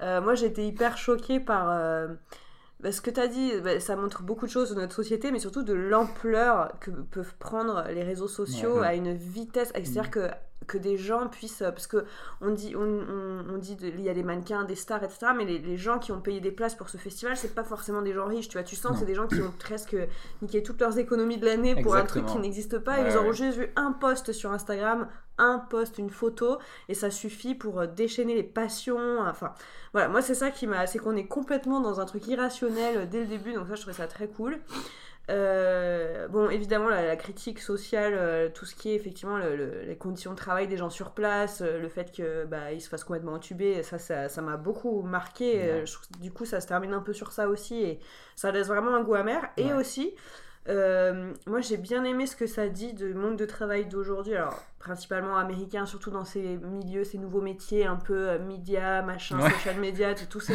jobs. euh, Les mecs, ils ont tous 24 ans. Ouais. euh, enfin, c'est hallucinant. Au Starbucks un peu. Euh, ouais, c'est ça, tous ces, tous ces jobs avec ce truc où on est corvéable à merci, Mm. complètement. Enfin, je veux dire, quand t'as le mec qui, a- qui est pas, pour le coup, qui a pas 25 ans, mais qui dit qu'il est à deux doigts de. De, de pratiquer une fellation sur un gars Ah, parce qu'on lui a demandé de réussir à lever des fonds ou je sais pas quoi. Enfin, tu sais, tu sens quand même les gars, ils sont dans une culture du résultat de l'entreprise où t'as plus de, Mm. de libre arbitre, t'es complètement en- enfermé dans ce truc-là jusqu'à ce qu'ils se retrouvent euh, le nez dans le truc. Ils veulent même pas démissionner, quoi. C'est Mm. euh, jusqu'au bout, on veut rester dans le bateau, quoi. Mm. Donc ça, je trouve ça dit vachement de choses sur euh, le monde du travail aux États-Unis et finalement aussi un peu en France, ce côté, tous ces nouveaux métiers avec cette entreprise cool Mm. où on t'offre beaucoup, on t'offre des vacances à la, à la- aux Bahamas, mais en échange, tu dois faire des trucs qui, qui voilà, que tu trouves euh, immoraux Mm. ou euh, qui te conviennent pas. Te et... prostituer carrément, Et comme te tu l'as dit. quoi. Et le mec, il dit, putain, j'ai 30 ans d'expérience. En l'occurrence, le gars, il dit, j'ai- j'ai 60 années. J'en j'en étais au point de. J'ai failli lui sucer la queue, quoi, Mm. au gars, tu vois. Hmm. Et euh, voilà. Donc, ça, j'ai trouvé ça super fort et bien, euh, bien montré, quoi. Mm. Voilà. Ça en dit beaucoup, et puis moi, c'est ce que je dis, c'est. c'est c'est moi il y a le côté c'est l'hystérie en fait c'est euh, l'hystérie du social media qui rencontre aussi l'espèce de folie euh, ultra capitaliste dans ce que ça a de pire en fait c'est-à-dire vraiment ce ce truc du gain euh, casino parce qu'en fait c'est ça moi ce qui moi moi mon analyse c'est je vois le gars parce qu'en fait ce qui se passe c'est que là où ils sont bons c'est et c'est c'est là que ce truc mérite d'être regardé parce que c'est c'est même c'est même pas une arnaque en fait c'est juste que le gars on sait, il n'arrive pas à s'arrêter et il n'arrive pas à délivrer en fait le truc. Et, euh, et même au niveau du marketing, c'est- c'est c'est vraiment bizarre parce qu'en fait, ils montrent jamais de photos, ils font des dessins. Oui. et en fait, clairement, ils se font piéger parce qu'ils sont eux-mêmes surpris de la vitesse à laquelle ils vendent leur pack en fait. Parce que c'est genre euh, euh, vas-y euh, villa sur la plage machin. En fait il y a des moments même ils se retrouvent à découper des trucs sur Google Maps ils mentent. Genre ils disent les gens croient qu'ils achètent des villas sur une île alors qu'en fait c'est sur une plage d'une île à côté comme tu dis ça, ça- ça en dit énormément sur le euh, le- le- les, les buts qu'on se fixe en, en consumérisme de parce que c'est quand même euh, alors oui je, je- c'est sûr on, on voit pas très bien le c'est pas très clair sur quel est le, le milieu social des gens qui achètent mais c'est quand même des packages à 4000 balles quoi. Mm.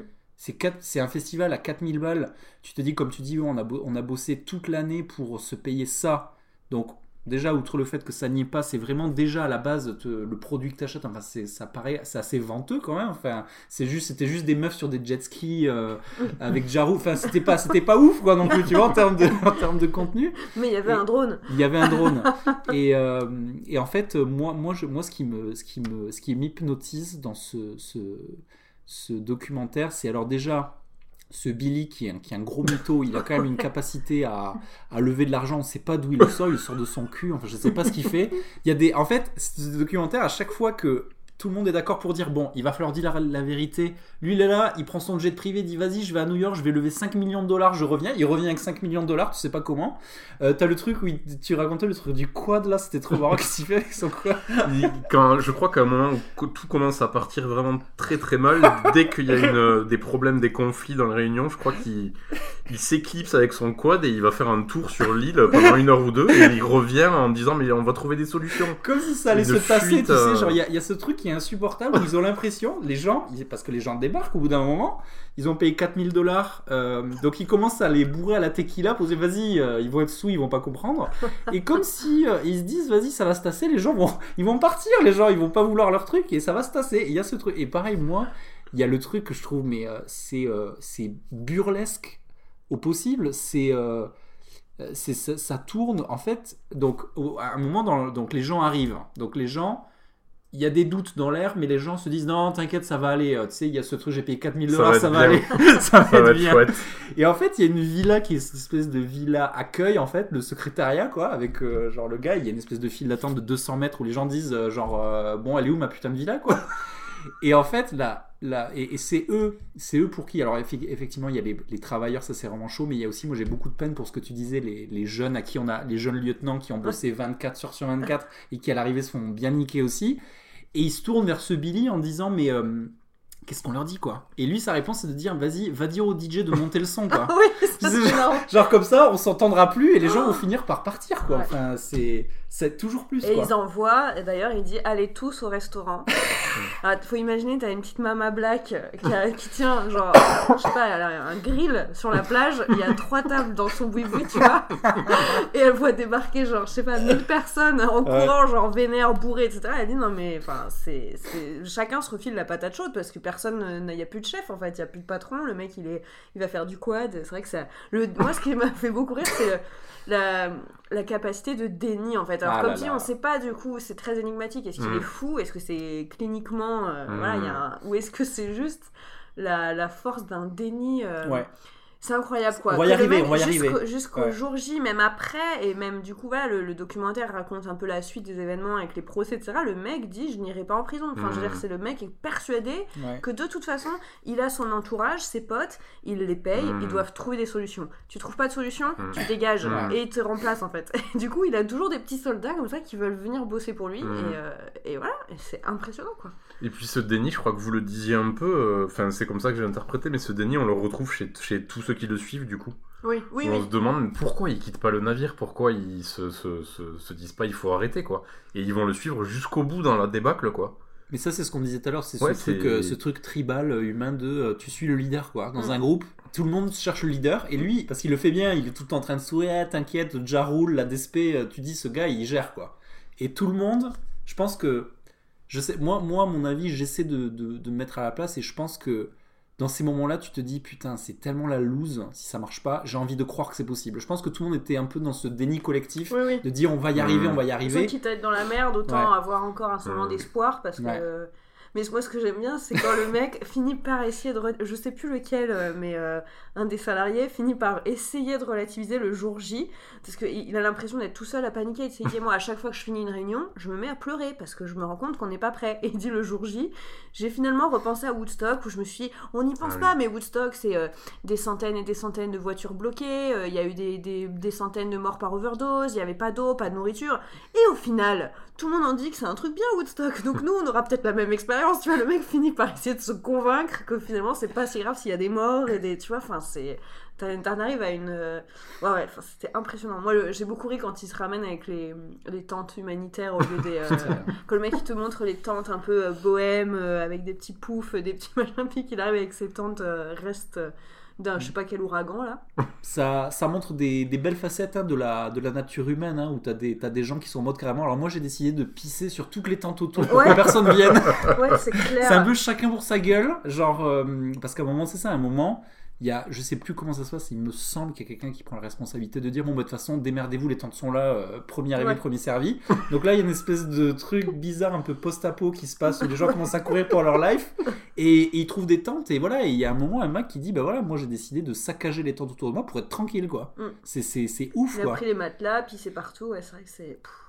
Et, euh, et, sur, et, et ça, moi, ça me, ça m'interroge aussi sur la, le côté euh, ultra volatile de l'argent, parce que franchement, tu te dis, le gars, t'as, ce spectre où t'as ces gens qui, qui galèrent, ils montent les tentes et tout, ils ont pas été payés. De l'autre côté, t'as des, des millions de dollars qui sortent, tu sais pas d'où ils sortent ces millions de dollars.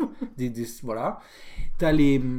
Ce documentaire, il est intéressant parce que ça crée un précédent juridique aussi, parce que voilà, voilà, le, le, le, le- le gars a pris de la prison quand même. Enfin voilà, il y a des gens qui ont, il y a pas mal de gens qui ont été remboursés aussi.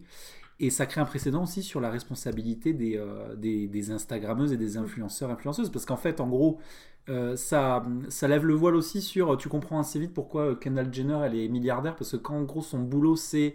Tu postes un truc et on te file 250 000 dollars, c'est-à-dire un quart de million de dollars juste pour prendre deux secondes de ta vie, dire allez, euh, hashtag fire, wouh Mm. Et la meuf, elle prend ça, tu dis bon, ok, euh, tu prends ça dans la gueule.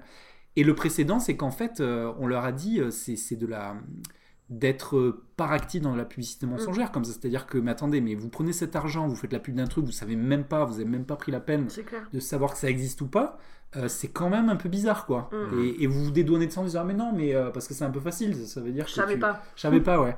Et, euh, et en fait, pour décrire aussi le, le niveau de d'entêtement du gars, parce qu'en fait, c'est ça, moi, moi, je vois le gars qui voit les, tu sais, il est devant son ordi, qui voit le, le compteur de dollars, qui, qui, parce que les trucs se vendent, ça se vend, il dit ça se vend, on va en vendre encore plus, cette espèce d'appétit de vente, de vente, de vente. À un moment, il dit, je sais pas si vous vous rappelez, il dit que les, les fausses promesses, ça a été jusqu'à promettre au, au- à, à Jean, il voit telle meuf, il dit vas-y, si tu postes euh, villa gratuite, quoi. Mhm. Des villas qui n'existaient même Ouais, plus, en fait. C'est-à-dire Ouais, qu'ils ils survendaient des packages. Et donc, euh, donc voilà, ce, ce truc, c'est c'est l'excès dans toute sa splendeur, quoi. Et moi, ce que j'ai trouvé fou aussi, c'est de se dire que ce soit bah, des banques, des, des entreprises, enfin, de, de fait de dire, on dit souvent on prête qu'aux riches, mais là, en l'occurrence, on prête à du vent, on prête Ouais, vraiment ouais. à juste un post Instagram, quoi. C'est ça qui est fou, c'est la, la, la- la- l'importance qui est donnée aussi au nombre de clics, au nombre de followers. C'est-à-dire que le projet, il est même pas constitué, il y a même pas un putain de PowerPoint à montrer aux Non, banques. Ça se non. trouve, le gars, il monte juste la vidéo. Regardez, on voit trois mannequins. Et ça suffit quoi. Et Ouais. ça suffit pour avoir des, des, des millions, des millions de dollars. Alors qu'à côté, tu vas. Enfin voilà, bref, t'as des mecs qui bossent des projets pendant 10 ans, qui n'arrivent Mm. même pas à lever 50 000 euros quoi. Donc, euh, enfin, c'est assez, ouais, c'est assez euh, Ouais. anxiogène presque Ultra. euh, ce côté-là. Tu te dis putain, mais est-ce que du coup ça peut faire un précédent et ça peut faire un peu évoluer les mentalités On espère parce que là on est arrivé à un point de non-retour là, de, de- de- d'absurde quoi. Après, à la, bon, j'ai envie de dire à la, déch- est-ce que j'ai envie de dire à la décharge de Billy, parce que franchement, euh, mais alors, ce qui est vrai, c'est que autant, euh, parce qu'il a quand même sacrément mitonné aux investisseurs aussi, parce qu'à un moment, je sais pas si vous vous rappelez, il y a un moment Oui. où il fait croire qu'ils ont signé des chanteurs, parce que du coup, c'est vachement, c'est vachement vendeur, c'est comme s'il disait, euh, vas-y, euh, j'ai signé genre Lady Gaga. Et à l'arrivée, en fait, il y a, en fait, à un moment, ils montrent des, des, des endroits où les investisseurs, ils se sont fait un peu, un peu berner parce que il faisait croire qu'il avait signé, il montrait des papiers en disant Mm. tel artiste a signé. Enfin, c'était pas du tout vrai en fait. Oui, Ils étaient a en 2 discussion. millions, euh, 2 millions de dollars d'actions Facebook et qu'il a que 1000 dollars. Ouais, ouais, ouais. Donc, euh, Oui, oui, bien sûr. mythomane euh, bien, bien prononcé. Mais quoi. quand même, t'as quand même derrière des gens, ils vont pas vérifier, c'est ça que je veux dire. Ouais, c'est ça. Même si on, on te ment à la base, euh, la- on te ment et il y a X millions de followers, tu vas pas chercher plus loin, quoi. C'est fou. Ouais, ce film, c'est un peu c'est un, délire de, de star sur un yacht qui finit euh, et qui fait vachement de mal au reste du monde en fait. quoi. C'est Mhm. parce que parce qu'à la base c'est ça, ce truc, c'est juste c'est c'est deux trois gars, euh, deux trois rappeurs, deux trois deux trois meufs sur Instagram, ils sont sur un yacht, ils boivent des DSP, ils disent "Eh, vas-y, on fait ça." Et normalement, ça va jamais plus loin que la discussion, c'était juste un bon délire. En fait, Mhm. eux, ils sont allés au bout du délire. Et le délire, ça, fait rire personne à l'arrivée, quoi. Tu vois, c'est. c'est euh, Mais moi, franchement, je passe un bon moment quand même. Parce Mm. que tu, tu te dis, mais jusqu'où ça va aller, quoi. T'es presque déçu quand, quand, quand ça s'arrête. Ouais. Enfin, quand ça. Quand... Moi, je sais que je m'attendais vraiment à voir sur place comment ça allait être et Mhm. tout. Et à un moment, c'est vrai qu'ils expédient un peu le truc. Ouais, Ouais. J'étais presque un peu déçue. C'est intéressant de voir la partie un peu juridique des suites de l'affaire. Mais moi, je suis à quoi Mais on va pas voir un peu comment ils galèrent à trouver de la bouffe Putain, Ouais. moi, je voulais les voir vraiment galérer. Ouais. Bon, au En mode, euh, en mode Colanta. c'est- Mais oui, oui euh, Mais ouais, c'est impressionnant. C'est vrai, je m'attendais à, des- à plus de mouvements de panique à l'aéroport, notamment quand tout le monde veut repartir. J'étais un peu Ouais. sur ma fin de, de Oui, les de, de voyeur malsain sur le retour des, des festivals. Ils, ont- ils ont- ils nous ont beaucoup teasé pendant tout le documentaire. Ils Ouais. disent euh, on n'a pas prévu les vols euh, retour, on n'a pas prévu les vols retour, on aura X milliers de personnes sur l'île et on saura pas comment les faire repartir. Et Mm. au final, euh, on voit pas comment ils repartent. Donc bon, on imagine qu'après, euh, il y a eu plein de choses mises en place, mais euh, il y avait dû avoir des heures et des heures d'attente et d'angoisse quoi. Et puis, puisque moi, ce qui m'a fait rire aussi, c'est, je sais pas si vous vous rappelez, c'est ça commence d'entrée. Euh, bon, on a eu l'île de Pablo Escobar. Par contre, l'accord, c'est la famille ne veut pas qu'on dise Pablo Mm. Escobar. Et eux, direct, premier post Instagram, allez, Pablo Escobar. Ouais. tu sais, donc Et ça. d'ailleurs, c'est à cause de ça qu'ils perdent l'île, je crois. tu crois? Ah il oui? me semble. Je sais plus ça. Qu'ils sont obligés de changer d'île en Ah. début de parcours ou en fin de parcours. Et que ça, peut- ça crée encore plus de problèmes, du coup. Il me semble. Ouais, c'est possible, ouais. Il y a une histoire de changement d'île, ouais, il me semble. Ouais, et puis c'est. Puis le, quand le mec dit aussi. euh, et, euh, moi, c'est à ce moment où j'ai commencé à me dire, là, ça part en couille totalement. C'est, tu sais, parce qu'ils arrêtent pas de comparer à Coachella, ils disent ça va être le nouveau Mm. Coachella, etc. et il y a un gars qui dit écoutez, les gars, c'est simple, c'est quand on lance l'événement, c'est euh, 12 mois. Et eux, déjà, quand ils commencent, ils sont à genre 3 mois, tu vois.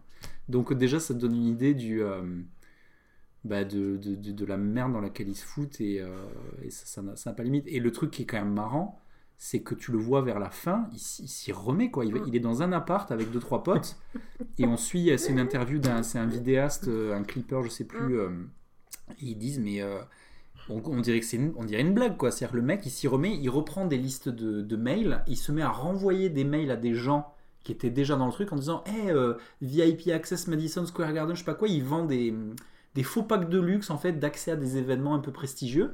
Et il y repart, il y va, ils disent vas-y, je vais me renflouer. euh. Donc c'est un peu, il y a un peu un côté, euh, tu sais, comme ces gens qui sont addicts aux, aux jeux de casino, quoi, de Mm. trucs, je vais me refaire, je vais me refaire, je vais me refaire, et sans limite, quoi. Non, mais comme tu disais, je pense que PJ, là, c'est addict à peut-être à la fraude, quoi, au côté Ouais. euh, ouais. euh, ascendant psychologique, le Ouais. fait de leurrer les gens, ça doit être aussi un. Il doit y avoir une jouissance peut-être au-delà même de la thune, tu vois, ce Mm. côté genre putain, j'ai réussi à l'avoir encore une fois, tu vois. Mm. Ouais, alors là, du coup, avant, avant que tu arrives, là, on lisait un, un truc sur internet où apparemment, il y a eu un, sur un procès, il, avait, euh, il a été euh, soutenu par un psychiatre qui disait qu'il était. euh, qu'il avait. Bipolaire. Voilà, grave, grave trouble bipolaire. Donc euh, voilà, euh, est-ce que je sais pas dans quelle mesure c'est vrai euh, En tout cas. euh, en tout cas, comme tu disais, c'est vrai que moi, je crois qu'à l'arrivée, il y a ce côté euh, ultra, euh, le, le, le flou, le flouze volant comme ça, où tu dis, mais qu'est-ce qui se passe? Et il y a aussi ce truc, ça, ça t'en dit énormément sur les réseaux sociaux, je trouve. hein. Sur l'hystérie, quoi. Tu sais, le ah, vite, le- les, les likes, les followers, ah je, ah, je deviens fou, quoi. Les gens deviennent ouf. Mm. Euh, donc pour ça, c'est. Donc voilà, franchement, euh, moi, je, je conseille beaucoup ce, ce doc Mm. euh, qui, est- qui est très agréable. Ce qu'on n'a pas dit, j'y pense, c'est qu'apparemment, ce qu'il avait monté juste avant, en plus, ça avait l'air de plutôt bien fonctionner, et que s'il n'avait pas tout planté dans ce, dans ce projet-là, il aurait pu euh, développer une entreprise, enfin, c'était une appli, je crois, une appli de, de Reza pour, euh, pour des concerts, justement, qui avait l'air de plutôt bien fonctionner, et que, que il, a, il, a fait, il a tout planté, C'est ça qui a y fait compris c'est le... ça? Ouais, il me semble bien, et y compris, du coup, il plante avec lui euh, les co-développeurs de l'appli qui se retrouvent dans, dans, dans la panade, quoi. Donc, euh, ouais. je- Ah, C'est un gros bâtard, en fait. ça. mais en tout cas, il avait l'air d'avoir aussi de bonnes idées. Donc c'est pour ça que c'est mystérieux parce qu'il a, il avait l'air d'avoir monté quelques trucs qui, qui fonctionnaient quoi.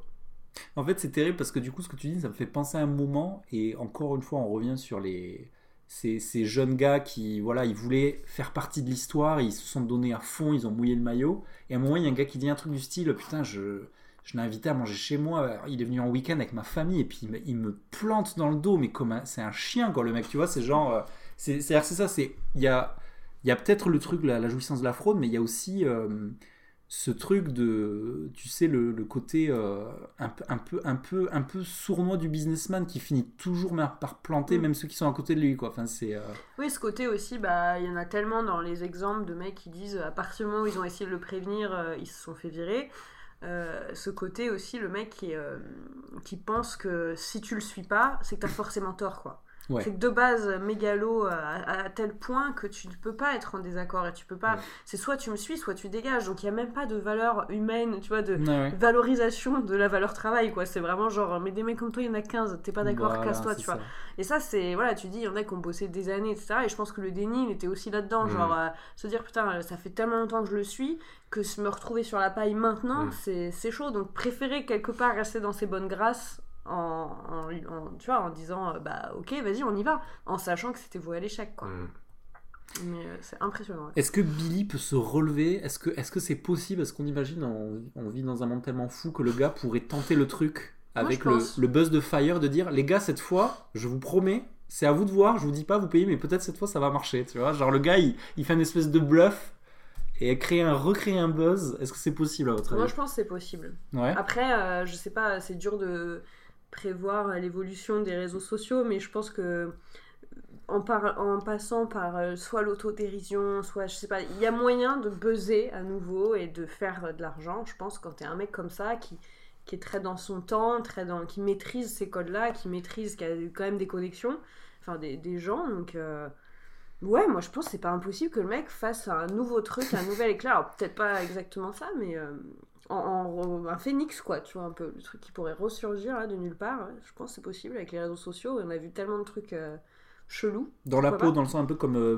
Bernie Madoff qui est en prison il continue à arnaquer des gens euh, c'est- je sais pas si vous avez entendu Mm. cette histoire euh, que Bernie Madoff il est dans une prison et genre pour s'amuser il a mis la main sur le, le trafic du chocolat chaud Donc il est, il s'est mis au, et en fait il fait tout un trafic et, et voilà le gars il est même en prison, il continue, il veut arnaque, tu vois c'est ça. Donc je, je pense que peut-être il a ça dans le sang et il faut que, Ouais, c'est ça. il va pas C'est pouvoir. comme euh, Catch Me If You Can, là. Ouais, ouais. Attrape-moi si tu peux, arrête-moi si tu peux. C'est euh, c'est presque. C'est sa nature, quoi. Ouais, c'est pathologique quoi. a- Je suis sûre qu'il a ce besoin de. Voilà, de, de, de projets, d'accomplissements, de trucs de réseaux sociaux, de briller, de, de... Enfin, même si ça paraît frivole, je pense d'être... euh, C'est ce qu'il disait à un moment, ils le disent d'ailleurs, et ça, c'est c'est pas mal. Il y a un moment dans le docu où il, il parle de lui en disant... euh, en fait, euh, ce qu'il a préféré, euh, c'est de faire tous tous ces moments où il est entouré de stars, etc., euh, de- d'immortaliser, de faire ces projets-là. Ça lui permet de euh, de lui donner l'impression d'être dans cette vie-là. C'est-à-dire que lui-même, il sait qu'il Mhm. appartient pas à ce monde-là. Mais en alignant les chèques et en alignant les likes et les machins, il arrive à, à se créer des belles photos, euh, des, belles, euh, des, des beaux clips où il est entouré de mannequins sur des yachts à boire du champagne, etc. Ça lui donne, lui-même, ça lui permet de se mentir en disant, bah voilà, c'est ça que je suis devenu. Donc, en fait, je pense que quand tu as peut-être cette soif-là, tu l'as toujours un petit peu, quoi. En fait, c'est un super sujet, ça en plus. Et, et je, moi, je pense que ce film, il est quand même, euh, paradoxalement, même si ça, ça paraît euh, très. euh, dans l'appareil, il est ultra riche en thématiques, ça mériterait tellement, un- typiquement, un- une fiction avec un super Ouais, acteur qui, ouais, ouais. qui incarnerait Carrément. Billy. Et, euh, et, et ça, ce que tu dis, c'est un super sujet, ce truc de euh, l'envie d'appartenir à ce monde-là, tu sais, les paillettes. Et, euh, et c'est, c'est- je crois que c'est, un, ce mal, il est, il est- mal actuel, il est vraiment, enfin, je sais pas si on peut dire c'est un mal, mais, mais c'est vraiment ce qui, c'est vraiment ça, c'est-à-dire que quand il fait cette vidéo, parce qu'à un moment il y a un gars, un caméraman qui dit en fait voilà, euh, Fire, finalement, c'est juste, c'est, c'est le clip qu'on a tourné.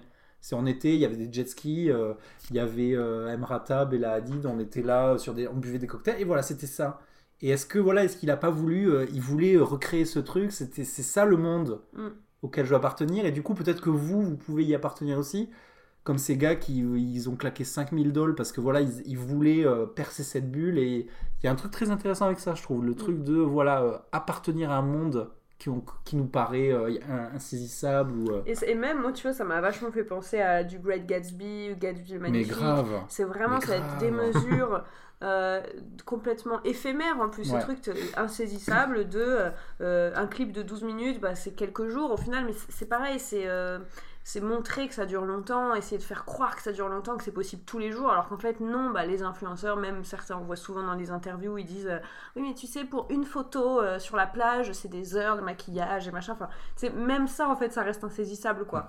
Et donc là ce côté, euh, ouais je trouve qu'il y avait un côté tellement over the top, tu vois, dans le, dans le délire de, de faire croire que les mannequins, c'était, voilà, c'est mes potes, euh, ils Mm. boivent du champagne au petit-déj, etc. C'est vraiment très Gatsby. euh. À fond, mais c'est clair. D'ailleurs, comment il s'appelle le réalisateur déjà de Gatsby? Euh, Robin Juliette et tout. Euh, euh, Baz Luhrmann. Baz Luhrmann, donc on lance un appel à Baz Luhrmann parce que adaptation de Baz, Baz Luhrmann de Mm. Fire avec genre, euh, je sais pas, avec DiCaprio qui fait, Ah euh, qui Ah fait ouais. Billy en mode euh, complètement décalé. euh. Ah non, mais c'est clair, hein. c'est c'est c'est c'est c'est clair. Plus j'y pense, et plus euh, je fais un parallèle avec euh, le réalisateur de The Room, donc To- Tommy Wiseau. Ouais, mais ouais. qui dans son style est un peu pareil puisqu'il fait il embarque tout le monde dans un film complètement surréaliste où il essaie de faire comme à Hollywood avec un budget sorti d'on d'on ne sait où et il a quand même eu un regain de notoriété euh, euh, ces dernières années avec le film de James Franco sur lui où il a appris à ben justement comme vous disiez à, à- à- comment dire à faire du second degré sur lui-même quoi et plus je compare les deux et plus je les trouve euh, Ouais. mystérieux tous les deux et je me dis qu'il y, a- il y a un peu de ressemblance entre les deux ça serait le, le Tommy Wiseau de l'entrepreneuriat. euh. Bah oui, parce qu'il serait, gars il de serait, Fire. il serait capable de te convaincre que c'était pas si raté que ça, non, mais si on regarde bien, tu vois. Ah non, mais c'est clair, t'as C'est vrai raison. hâte qu'il y ait un film, si un jour il y a un projet. euh, moi j'y ai pensé aussi en regardant le docu, je me disais, putain, j'aimerais bien qu'il y ait une vraie fiction, Ah un ouais. bon gros film là. Ah ouais.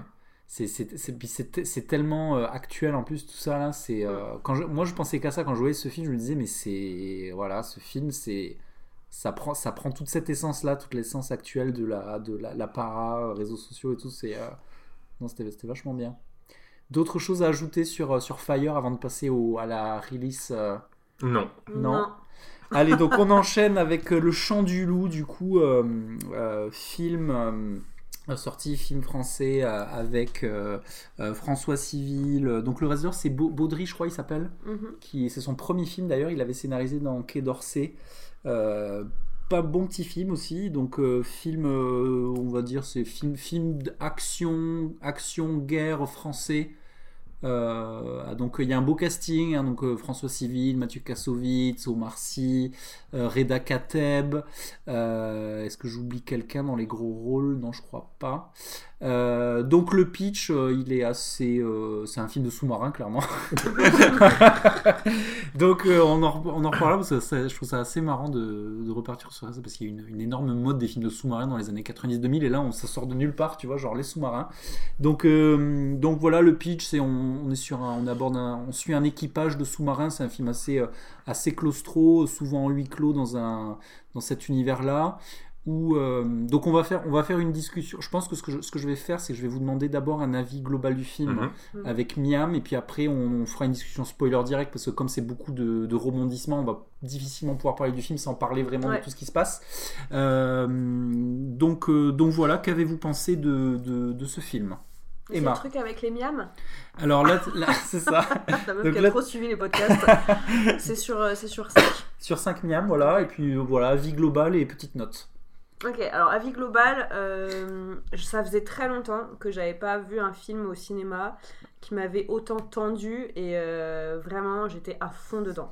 Je suis ressortie en me disant même ça fait plaisir de voir un film qui fait qu'une heure et demie, tu vois comme ça et en fait non ça dure deux heures donc Mm. ça fait plaisir de pas ressortir d'un film en se disant putain il y aurait quand même une demi-heure de trop. Voilà. Moi je suis très contente de ça. Après euh, point négatif c'est pas un film profond. Euh, je trouve que c'est pas. Les personnages sont pas très bien écrits. Euh, voilà, il faut rester en surface. C'est, euh, pour rester, ça fonctionne. T'es dedans, euh, t'es dans le, t'es dans le scénar, t'as envie que tout le monde survive, tout le monde est beau. Et, euh, et en même temps, voilà, il y, a des- il y a des petites, pour moi, des petites incohérences de perso, aussi un petit peu géopolitique apparemment, pour en avoir discuté avec Mm. quelqu'un qui est un peu plus expert que moi. Donc voilà, mais je dirais 3,5 miam slash 4 miam. Faites-en ce que vous voulez. 3,75 miam. C'est 3,5 et deux tranches de bacon, quoi, genre euh, un petit. Ouais, c'est ça, c'est ça. Ok, pas mal. PJ Ah, euh, très intéressant euh, ce que vient de dire Emma. Du coup, je sais pas par où prendre le truc. Euh, déjà, alors faut dire, déjà c'était important de dire dans quelles conditions j'ai vu le film, puisque j'ai payé 18 euros pour ma place. Je l'ai vu en Dolby Atmos. Dans Dans- un sous-marin, Dans- presque, presque dans un sous-marin. Donc, comme le film est quand même intéressant au niveau sonore, c'était c'était agréable euh, de le voir dans ces conditions-là. Euh, je me suis dit, alors je suis allé vierge de toute connaissance, je savais même pas de quoi ça parlait, et quand le film a commencé, je me suis dit, chouette, un film de guerre, et en plus un film de guerre français, ce qui est quand même pas Ouais. très Mm. courant. Euh, Avec du budget. avec du budget. Et donc, comme je suis un mec et que j'ai été élevé euh, dans une époque où on se posait pas trop de questions euh, sur les masculinités, les féminités, j'adore les sous-marins, j'adore les hélicoptères, j'adore les commandos avec leurs gros fusils. Donc, évidemment, je suis client de ça, donc ça m'a ça m'a plu. Euh, donc le côté oui comme disait Emma il y a le côté tension qui est plutôt euh, agréable le côté euh, on est dans un un peu dans une salle des opérations, comme dans un film de science-fiction, euh, dans une salle des opérations de vaisseau spatial, et puis il y a des crises, quoi. Euh, donc euh, à la fois j'ai j'ai- à la fois j'ai passé un très bon moment et à la fois j'ai beaucoup de problèmes avec beaucoup de morceaux du scénario. Euh, ben, comme disait Emma euh, les personnages j'ai du mal aussi. Il y a des beaucoup de personnages où je vois les acteurs et où je n'arrive pas à y croire deux minutes que ce sont de, de vrais commandants de, de navires nucléaires. Euh, qu'est-ce que je pourrais dire de plus? Euh, non, ben c'est surtout voilà des, gros bémols sur, euh, sur le scénario, euh, sur l'intrigue en général, et un, gros plus sur l'univers des, des sous-marins, sur le côté tension et sur le voilà sur le côté film d'action. Et puis ça m'a donné envie de me renseigner sur, sur ce qu'était la dissuasion nucléaire. Donc j'ai écumé les pages de dissuasion nucléaire, que ce soit la dissuasion nucléaire française ou des autres pays. Et c'est plutôt intéressant de voir comment ça fonctionne. Voilà. Et donc un avis, je vais dire point d'interrogation miam sur 5, Oh avec une petite annexe du coup euh, à on va dire allez 2,80 sur 5, mais c'est pas sûr. Quoi? Voilà. 2,80 Ok. Ouais. Eh, t'as le droit de mettre des virgules 80 Ah, moi j'ai droit à tout dans fin de séance. Moi, on m'a parlé de tranches de bacon je sais pas quoi. il, il a les codes de lancement là, il, est, il a tout ce qu'il faut. Euh, bon, ok. Bon, bah écoutez, moi je vais être un petit peu plus positif. Bon, si vous êtes quand même déjà très positif, moi je vais être euh, même un peu extrême dans ma positivité euh, sur. Moi j'ai passé un super moment. Alors, déjà, des conditions optimales. Je suis allé voir ça avec mon père en semaine. On n'était que tous les deux dans le cinéma. Donc on était un peu en mode euh, limite euh, vraiment à la plage quoi. Euh, je tiens à souligner parce que t'en as parlé tout à l'heure pour Netflix, ça c'est clairement un film, si vous- s'il n'y a pas un bon 5 points, il y a une énorme perte parce qu'il y a tout un travail de son, d'immersion sur le truc de l'oreille d'or où tu essaies d'entendre avec lui, où il y a le, le travail acoustique, je pense, il mérite vraiment du, du cinéma ou du bon 5 Ça, c'est points. Tu regardes ça sur une télé avec du mono, je pense que tu, il y a une perte. Bon, ça, ça après c'est mon avis. Euh, moi, je tiens quand même à saluer parce que moi, c'est un truc euh, parce que voilà le, le, la, alors il y, a une- énorme réussite euh, commerciale sur ce film. Je trouve que c'est- je suis vraiment très content pour eux parce que moi, c'est des films, c'est le genre de film que j'aime. Et surtout si en plus si c'est français, c'est cool. Ça veut dire qu'on a euh, on a une bonne capacité à faire du divertissement parce que c'est très entertaining. Enfin, j'ai vraiment passé un super moment. Euh, pour, do- pour donner une petite idée, le film, il- alors moi j'étais un peu déçu. Alors je sais pas si c'est beaucoup ou pas. Le, film, il, il a fait 800 000 entrées. Alors ça fait pas longtemps, ça fait peut-être que 2-3 semaines qu'il y est. Je pense qu'il va passer le million. Euh, budget 17 millions d'euros. Gros budget, ce qui est, pour le rappeler, que la moitié de A Star is Born, où c'est juste Lady Gaga qui chante, voilà, donc voilà, pour donner une idée de, de grandeur. L'énorme réussite, c'est que ce film, il a déjà été acheté par euh, Netflix euh, Amérique du Nord.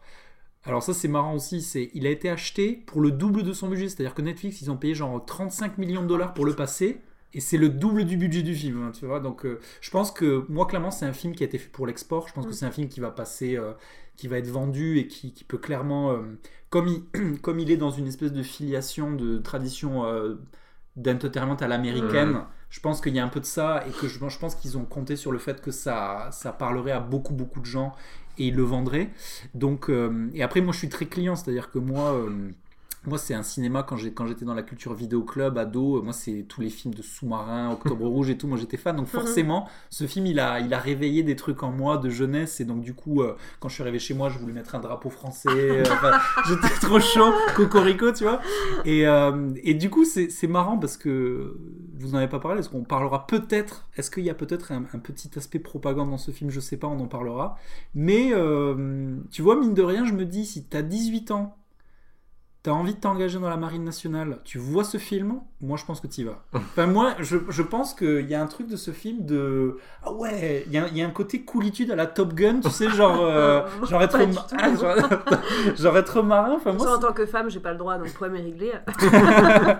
Euh, donc moi il y a un- voilà il y a un film ouais, il a il a il a réveillé beaucoup de, de espèces de souvenirs d'adolescence de films d'action américains euh, que moi je crois que c'est un film euh, et comme tu dis voilà pas pas une seconde d'ennui très prenant des scènes d'action très bien réalisées très bien montées moi après je suis, je suis peut-être un peu moins euh, un peu moins euh, sur le truc moi j'ai pas trop vu le, le jeu d'acteur m'a pas trop dérangé moi je moi j'ai tout acheté dans ce film j'ai tout acheté, j'ai pas, j'ai pas grand chose à redire sur les, sur les problèmes géopolitiques, peut-être. Moi, moi j'accède, je dis oui, c'est bon, la Russie, tout ça, ok. Euh, ouais, moi, moi, très très positif, de de par la capacité à, à donner du, du vrai divertissement. Et euh, parce que souvent c'est ça, souvent tu as le problème de les, les, les, les Américains, la- la- la- enfin ils, mettent le truc tellement haut à chaque fois que c'est difficile de faire un truc divertissant avec pas beaucoup de budget. Mm. Et là, j'ai l'impression qu'il y a juste ce qu'il faut pour que ce soit bien divertissant. J'ai l'impression que c'est très malin dans la mise en scène. Il y a des moments où tu as l'impression qu'il se passe beaucoup de trucs, mais en fait, ils sont juste dans un studio, dans un sous-marin, et finalement, avec le son et tout, tu arrives vraiment à, à, voilà, à, bah, être dedans. Donc, moi, je mettrais un, un solide 4 miam. Ah, quoi. quand même. Ouais, 4.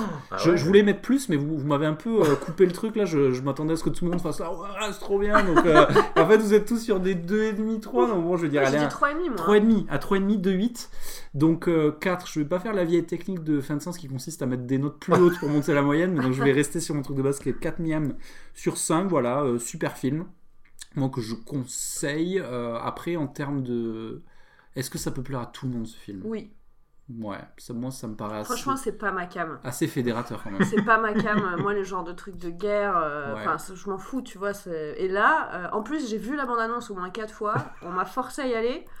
J'étais là, je sais que ça va pas être pour moi et j'ai adoré. Donc si moi j'adore alors que je suis pas du tout cliente, allez-y euh, sans problème. Est-ce que c'est un film de date à votre avis? Est-ce qu'on peut dire Oui. date? Ouais, Ouais, ça passe date même, franchement ça passe parce que moi j'étais agrippée au siège. Je pense qu'il peut y avoir rapprochement même. Ok. Ouais. Ah, il y a moyen, moyen de rapprochement Ah, sur il y a ce moyen film? De rapprochement de ouf. Ok. Trop de tension, beaucoup trop de tension. Ouais, ouais. Disons que deuxième ou troisième date, là, c'est clair, ça conclut après, après le Ah, ça film. conclut, ouais. Ça conclut.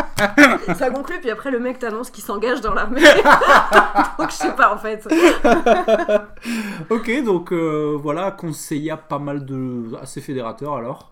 Euh, à conseiller, à aller voir. Je pense qu'il va rester un peu à l'affiche encore quand même, euh, quelques semaines. Donc allez-y. Et puis je redis, vraiment, ça, il y a une vraie valeur ajoutée à y aller dans Mm. un ciné, quoi. Il y a un vrai spectacle et puis euh, voilà.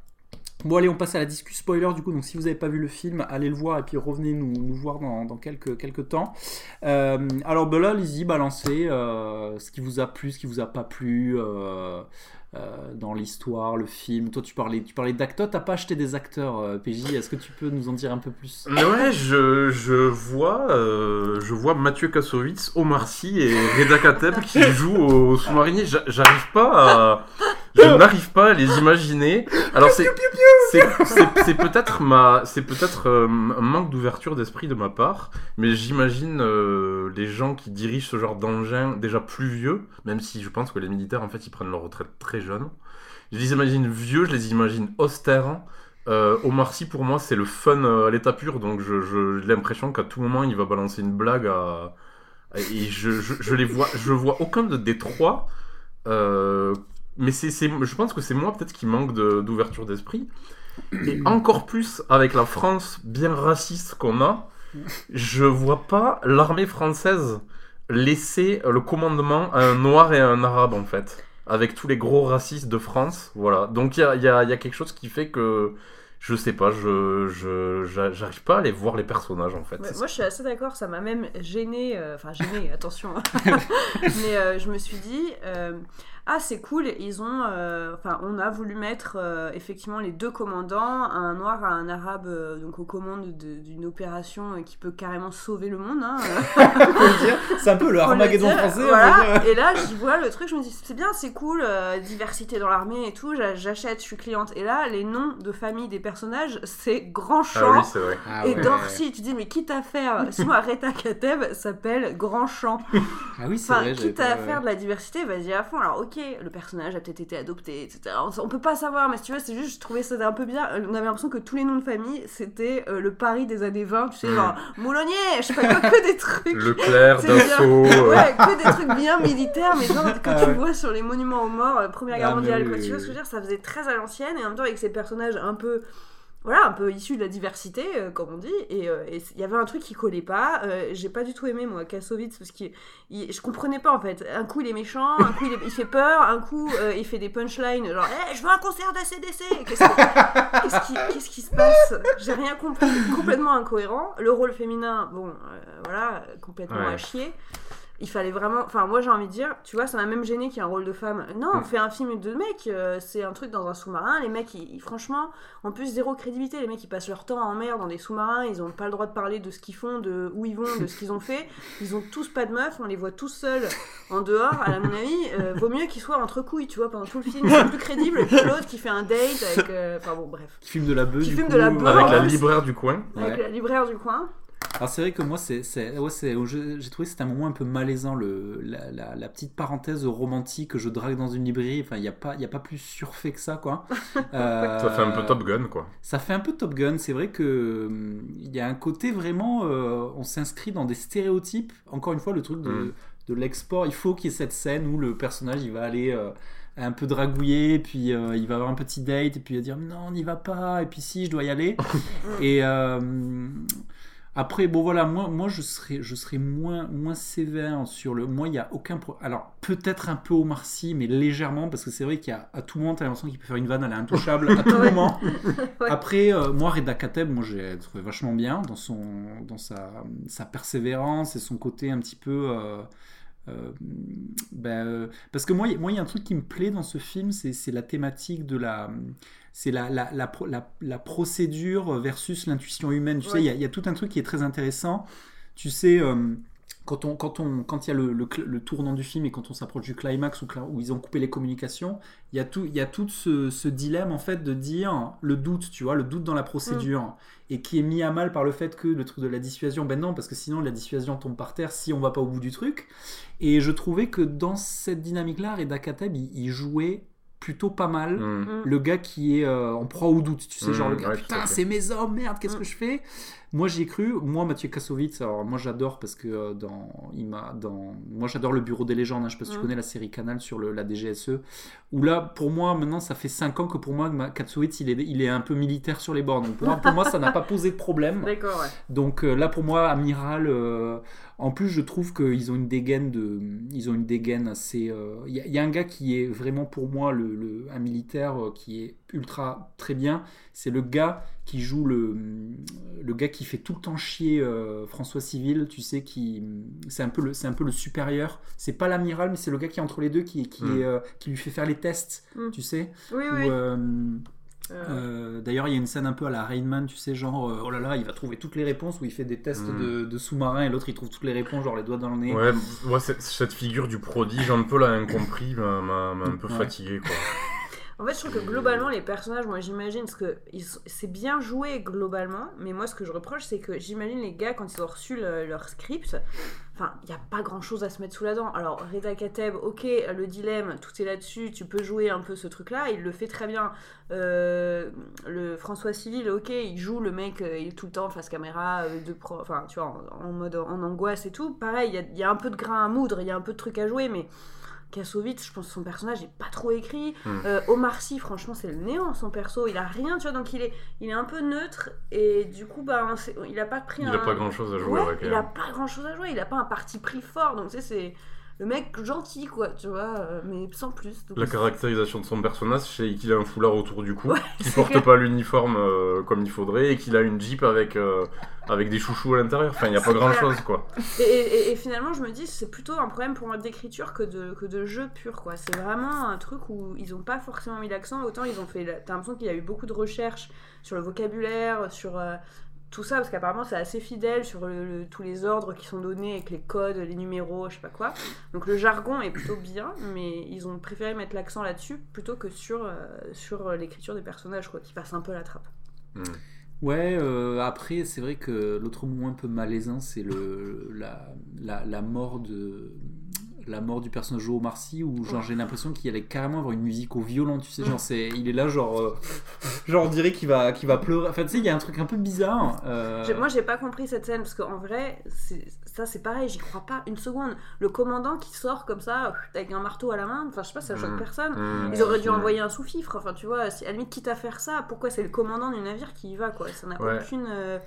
Il y a ça pour plus... il, y a, il y a plusieurs moments comme ça. Bah il y a le oui, moment où Reda Kateb il sort au début pour euh, tirer lui-même au lance-roquette, avec un lance-roquette qui, comme par hasard, est là parce qu'il y avait des, des commandos sous-marins. D'habitude, ils en ont pas. Enfin, c'est- il y a des trucs bizarres. alors déjà Et puis- un, et ultra, ma- et ultra attends. badass ultra badass Oui, déjà, d'accord. de dire c'est Mais- moi l'hélicoptère c'est moi les gars ok Et- la loi c'est moi Et il y a Mathieu Kassovitz qui euh, décide, euh, son personnage, qui c'est quand même le, le général absolu de toutes les forces maritimes, il décide quand même de partir sur l'hélicoptère avec un, un troufion de base pour rejoindre les sous-marins. Je Ouais. ne comprends pas pourquoi il part avec lui. en fait. Alors moi je suis pas d'accord. Pourquoi? Je pense qu'il y a vraiment ce pour euh, amener un, un Moi pour moi c'est un truc que je vais revenir sur le truc euh, le leader quoi.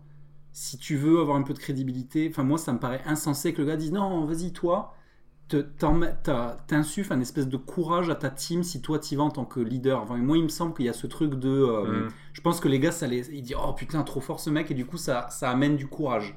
Moi c'est bon c'est peut-être un peu euh, un peu un peu ringard comme comme discours mais moi il me semble que humainement voir un leader faire ça tu dis ah ouais trop badass et euh, parce que franchement monter sur le sous-marin avec le, le, le truc le, lance-roquette là c'est quand même badass. Et d'a- d'ailleurs, et d'ailleurs, hein. là où moi je trouve que le film me plaît beaucoup, c'est que tu sais, bon, là moi je trouve la scène d'intro très réussie, tu Ouais, sais, ouais, ouais. et je me suis dit ah putain ça y est en fait, on a vu tout dans la bande annonce, c'était la scène d'intro, après ça va être tout plat, Mm. et en fait non, en fait finalement ça retombe et puis ça remonte Mm. bien. Euh, donc euh, il y a, moi j'ai bien aimé le, par rapport à ça le, la, la promesse du rythme elle est tenue quoi. C'est-à-dire qu'il y a du rythme tout le film. Euh, même s'il y a des petits éca- il y a des petits écueils de scénario, moi je trouve quand même qu'ils s'en sortent pas trop mal parce que je pense pas. Est-ce qu'autour de cette table, on était, il y a des gens qui ont réussi à, à savoir ce qui allait se passer? Oui.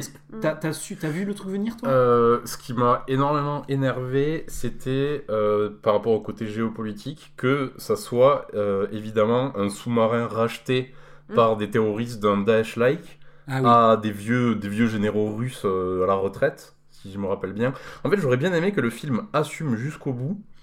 que ce soit vraiment la Russie qui balance des, des missiles nucléaires, que ces missiles-là ne soient pas des missiles vides, des missiles creux, et que euh, ça finisse mal en fait.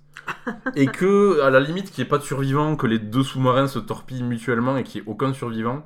Parce que là, euh, les survivants, euh, c'est comme par hasard les protagonistes. Enfin, il y a, il y a trop de choses qui font, qui sont trop faciles, je trouve. Voilà. Et j'avais, j'a- j'étais déçu d'avoir compris que le missile était creux et que c'était sûrement pas les Russes, quoi. Et j'ai trouvé ça dommage, en fait. Je trouvais que ça ressemblait trop à des séries euh, qu'on a déjà vues, euh, comme des, des trucs comme 24. Genre enfin, Homeland, voilà. Oui, ou Homeland, ce genre de choses. Voilà, c'est un que peu. tu crois qu'ils ont eu peur de la Russie quelque part, ils ont changé le scénario. euh, Ah, je sais pas. Parce qu'il y a eu un petit peu un petit coup de frisson là de Je sais Poutine, euh, non? Non, moi je. Moi, ça, ça m'a plu parce Ouais, que moi moi, je l'ai pas vu venir le twist, Ouais. je t'avoue. euh, Pas du tout, Enfin, ouais. pourtant, Ouais. je, pareil, je suis assez cliente moi de ce genre de trucs, euh, 24, euh, les trucs un peu géopolitiques où Ouais. c'est la fin du monde euh, dans 3 heures, tu vois, je kiffe bien. Euh, moi, j'ai pas vu venir du tout ce twist-là. Je me souviens, j'étais vraiment là, genre, oh, non J'étais à fond, quoi, et ça a permis de, ouais, de maintenir un, un truc jusqu'à la fin du film. euh. Bon, c'est quoi alors que tu nous disais par rapport au géopolitique qui est pas vraiment. Ouais, euh, c'est ce que t'as accurate? dit. Hein. Euh, bah, moi, c'était un peu le côté. euh, Bon, déjà, il y a des trucs euh, que le gars arrive à pénétrer dans les, dans les locaux et à aller consulter les archives. Ah oui. à Ah un oui, moment, totalement d'accord. C'est insupportable. what? Ok. C'est insupportable. Les trucs secret défense, Voilà, les genre, trucs secret défense, ouais. qu'ensuite il y a l'alarme qui retentit, Ah et oui. pareil, il arrive à s'infiltrer C'est dans le insupportable, QG, le poste de commandement, alors que le mec c'est quand même un troufion de base qui en plus vient de se faire plus ou moins radier. C'est insupportable. Enfin, bon voilà, déjà ça, ça m'a un peu gêné. ah oui, oui, totalement d'accord. Euh, et puis, bah, du coup, tout ce truc un peu avec la, la, la Russie, euh, où euh, du coup, on sait pas trop si c'est censé être avec l'Iran et machin. Ouais. Enfin, tu sais, il y, a des- y, y a trucs un peu, euh, un Ouais, peu ouais. incohérents. Mais, euh, mais bon, moi, c'est pas trop ce qui m'a le plus gêné. Et euh, moi, ce que j'ai vraiment kiffé, par contre, c'est. euh, je trouve que le, le, le- le principe du film de sous-marin, ça répond à un truc hyper voyeuriste qu'on a, parce que le sous-marin, par définition, c'est hyper caché, personne n'y a jamais accès. euh, c'est un peu comme. euh, moi, ça ça m'a vachement fait penser à Fury, le film sur les tankistes. Tu vois, ce côté. euh, on a vu plein de films de guerre euh, à ciel ouvert, etc., Mhm. mais un côté huis clos comme ça, Ouais. avec des, des mecs qui sont forcément très soudés, il y a un côté famille. Euh, J'avais adoré Fury pour ça, et là, j'ai retrouvé un peu ce truc-là. Mhm. Euh, voilà, ça, ça, ça répond à une soif un peu de- d'infos et ça m'a presque un peu frustrée. J'aurais voulu voir plus les coursives, plus euh, voir comment ils se douchent, ou tu vois ce que je veux dire, Mm. plus voir un peu la, la vie quotidienne dans le sous-marin. Que là, ce micro euh, huis clos de la, du poste de commandement, c'est un peu léger. Mais euh, Mm. et en plus, je l'ai visité d'ailleurs, moi, ce sous-marin, euh, là où ils ont tourné, parce que Ah c'est oui un, c'est un vrai sous-marin. qui C'est à Brest, hein, c'est c'est ça à- alors il est à dans la rade de Cherbourg maintenant, mais euh, c'est- le film, dans le film c'est à Brest, je crois, ou Oui, il Oui. semble. c'est ça. Ouais. Mais en fait, le sous-marin, c'est c'est le redoutable, qui est l'effroyable dans le film. Et euh, ouais, je l'ai visité, donc au final, moi je m'attendais plus à voir les trucs que moi j'avais vus en le visitant, et on voit juste une coursive, et c'est tout quoi. Mm. Après, le reste, on voit quasiment rien. Et tu vois genre leurs 50 cm d'intimité, les petits lits là. Ouais, euh, tu visites ouais, ça, ouais. carrément. Ça, ça, par contre, c'est vrai, c'est tourné dans le sous-marin, parce que clairement, Mhm. c'est ces trucs-là. Mais euh, donc, cool, parce que moi, j'aime bien voir ça, j'aime bien voir tout ce qui est secret, euh, tout ça. Et en même temps, euh, ah, ils auraient pu aller un tout petit peu plus loin, montrer, je sais pas. Et du coup, je me suis renseignée un peu. Et, et par exemple, moi, je ne savais pas, mais que dans un sous-marin, il y a très peu d'hommes qui savent où ils sont quand ils Oui. sont en opération, Mhm. ça c'est vrai. Et qu'en plus, ils enlèvent leurs galons très fréquemment, parce Ouais. qu'une fois qu'ils sont en opération dans le sous-marin, ils sont tellement en promiscuité, tellement dans la même galère qu'il il y a moins ce côté hiérarchie et du coup ils Ouais. enlèvent les galons etc et, et c'est un truc qui est un peu visible dans le film et ça du coup je trouvais ça plutôt Mm. bien Mm. plutôt bien vu C'est étonnant qu'il n'y ait, pas de- qu'il y ait pas de psy avec eux, parce que franchement, euh, t'es tout seul dans un- une boîte comme ça, tu sais pas où t'es. Moi, j'avais vu aussi qu'ils n'ont droit, euh, les, donc les gars de base, genre, ils ont droit à des. C'est des télégrammes, ils ont droit à 20 mots. Mm. Donc, genre. euh, un tweet quoi un tweet, euh, genre, tu dois être ultra précis, euh, ultra télégraphique, et. Et que des Et- bonnes nouvelles. Voilà, et ça, et ça questionne beaucoup sur euh, cette capacité à tenir le coup, parce qu'on voit, il y a, pareil, il y a un, un angle que j'aime bien, c'est euh, c'est la, ben, le- le- la question de perdre son sang-froid ou pas, parce qu'à un Mhm. moment, tu as, un des gars qui perd son sang-froid, qui veut faire tourner la barre, parce qu'il dit, tu sais, il y a cette espèce de, de, de stand-off à la fin où il y a qui va craquer en premier pour qui va, qui va dévier en premier, et il y a un gars qui craque et qui tourne la barre. Et moi, je, moi ça, ça me questionne beaucoup dans, un, dans l'éventualité d'un, d'un truc comme ça. Est-ce que des gars humains sont capables d'avoir leur sang-froid dans un truc où il faut balancer un missile nucléaire? Mhm. Enfin, ça, Mhm. paraît tellement surréaliste. Mhm. Euh, moi, j'ai bien aimé ce truc aussi de, euh, de, de- de- dans la genèse de, de tout ça, comment ils ont pensé à la procédure, où il faut qu'il y ait deux Ouais. gars. À un moment, il a deux doigts traqués, puis il y a son second qui dit non, tu peux pas faire ça. Il y a toujours un gars pour te, ah, pour te rattraper. C'est, il y a ce truc de team en fait, de team, euh, le truc psychique de on tient, on tient le sang-froid.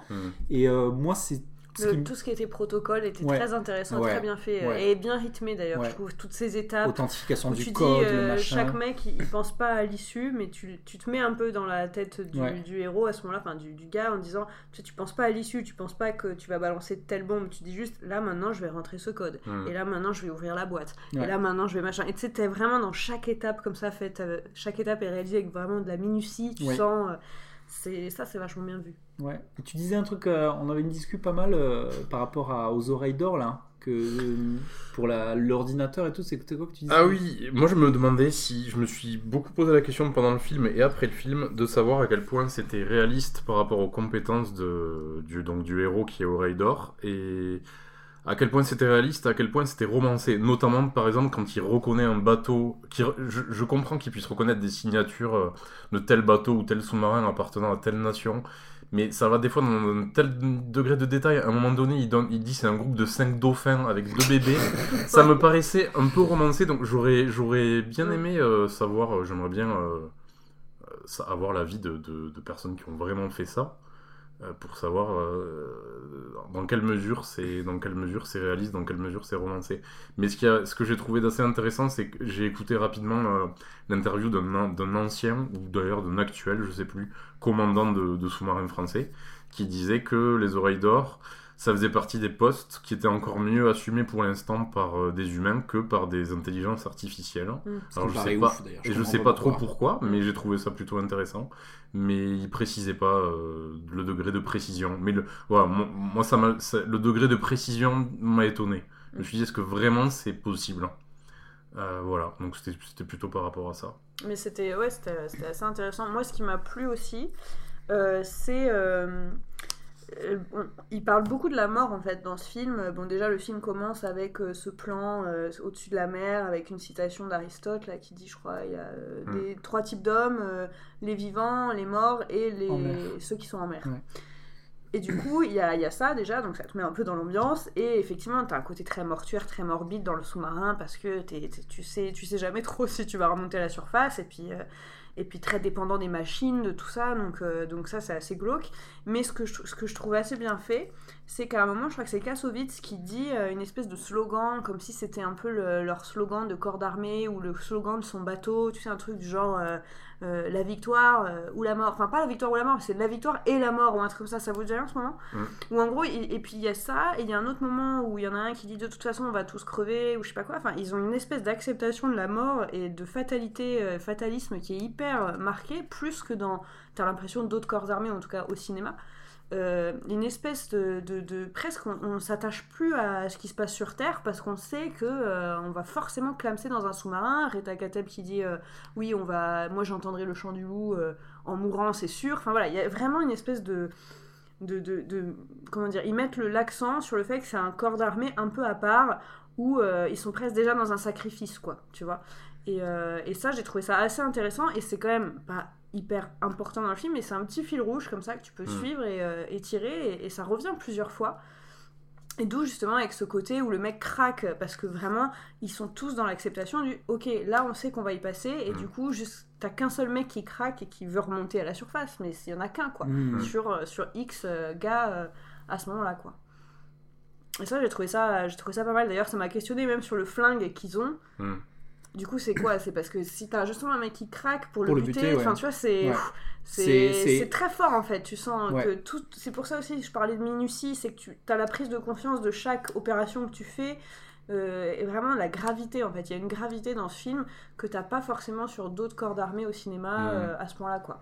C'est la, la, la force de la décision. Et d'ailleurs, le second dit, euh, il lui dit le l'ordre est irrévocable. Donc ce truc du gun, c'est à partir du moment où c'est lancé, tu devras, euh, quel que soit le, voilà. La donc on- personne on- qui t'empêche. Voilà, ouais. donc quand tu vois le, le gun, tu t'imagines le gars qui jusqu'au bout de sa life, il va appuyer, il va tuer tout le monde pour, il va aller au bout du truc au péril de sa vie, quoi. Enfin, Mm. c'est euh, et c'est tout le truc sur la dissuasion en fait. Donc est-ce qu'il n'y a pas aussi ce truc de euh, certainement ça Alors je sais pas.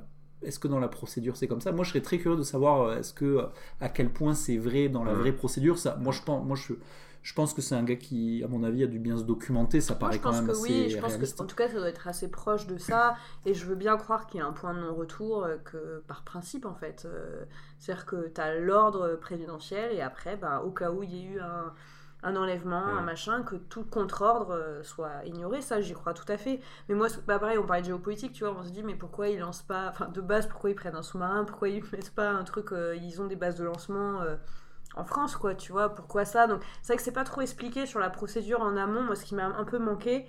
euh, mais après, c'est un parti pris, c'est de pas du tout avoir vu le président, pas du tout avoir Mm. vu euh, ce qui se passe un peu plus haut. Là, c'est le parti pris, c'est vraiment dans ce, dans ce huis clos de, de l'armée. Mais j'aurais bien aimé voir à la limite euh, le, le QG dans le Mm. bunker du président avec, euh, avec cette prise de conscience de il y a des hommes Avec qui Emmanuel. Macron, du coup.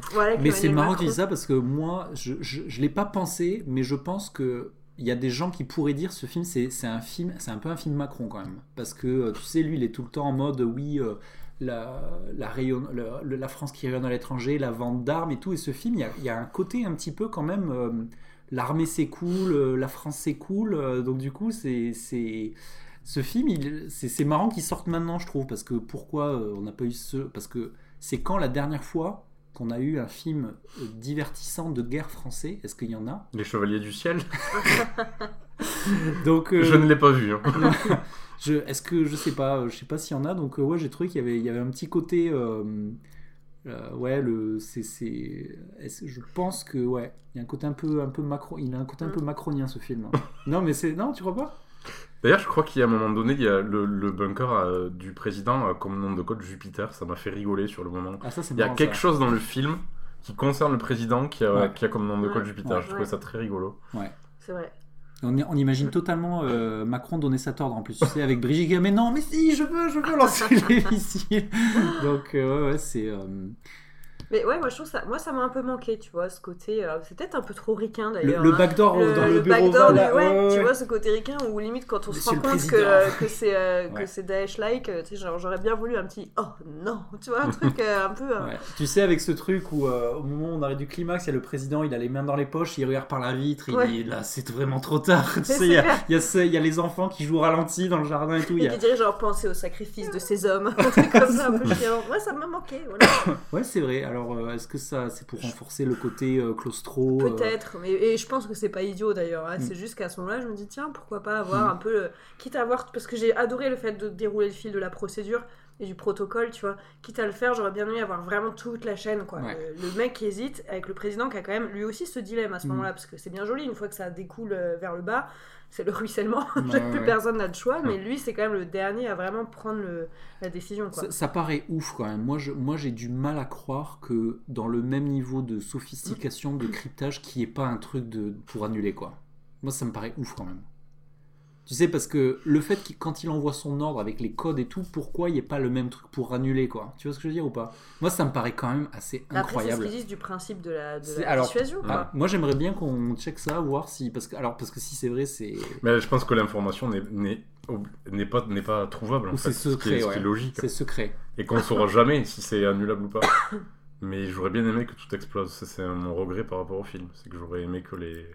que ça finisse en apocalypse mondial. Moi j'aurais voulu que tout le monde, que tout le monde se- soit sauvé, tu vois. par Ah ouais Ah ouais. Tout le monde, les deux sous-marins, tout le monde. Ouais, ouais, avec aller à la limite un mort, tu vois, pour le Ah ouais. principe qui est un peu un sacrifice. Bah voilà, Omar Sy, il, est- de toute façon, il était dehors euh, dans, le- dans la flotte avec son marteau. Bon, lui, à la limite, voilà, mais. euh, Non, franchement, ouais, moi j'y ai cru un peu, tu vois, limite, ça m'a... Mais moi je suis hyper basique, bon public, tu vois. Donc quand je suis dans un film comme ça, où on te vend un peu quand même de l'espoir, et, euh, et tu vois, euh, j'y crois, quoi. Donc ça m'a ouais, ça m'a fait chier que ça se termine comme ça. Qu'est-ce que vous pensez de la, de, la, de la punition du gars qui perd ses tympans dans l'histoire alors que c'était quand même une oreille d'or?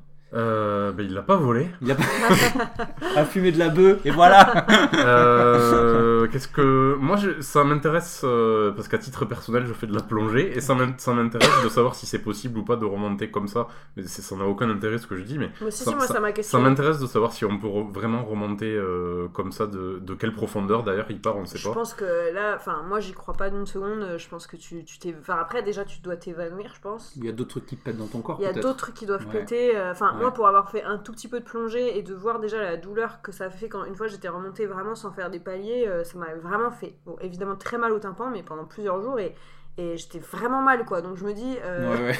là le mec il est censé remonter de quoi 300 mètres au minimum, tu vois? bon, c'est quand même, euh, je sais pas, c'est quand même violent, mais. euh, Ça paraît bizarre. Parce qu'on le voit, ça saigne et tout, les tympans, moi je pense que ça, ça doit péter dans le cerveau aussi. Enfin, bon, bref. Ouais, mais c'est l'armée française, c'est des badass.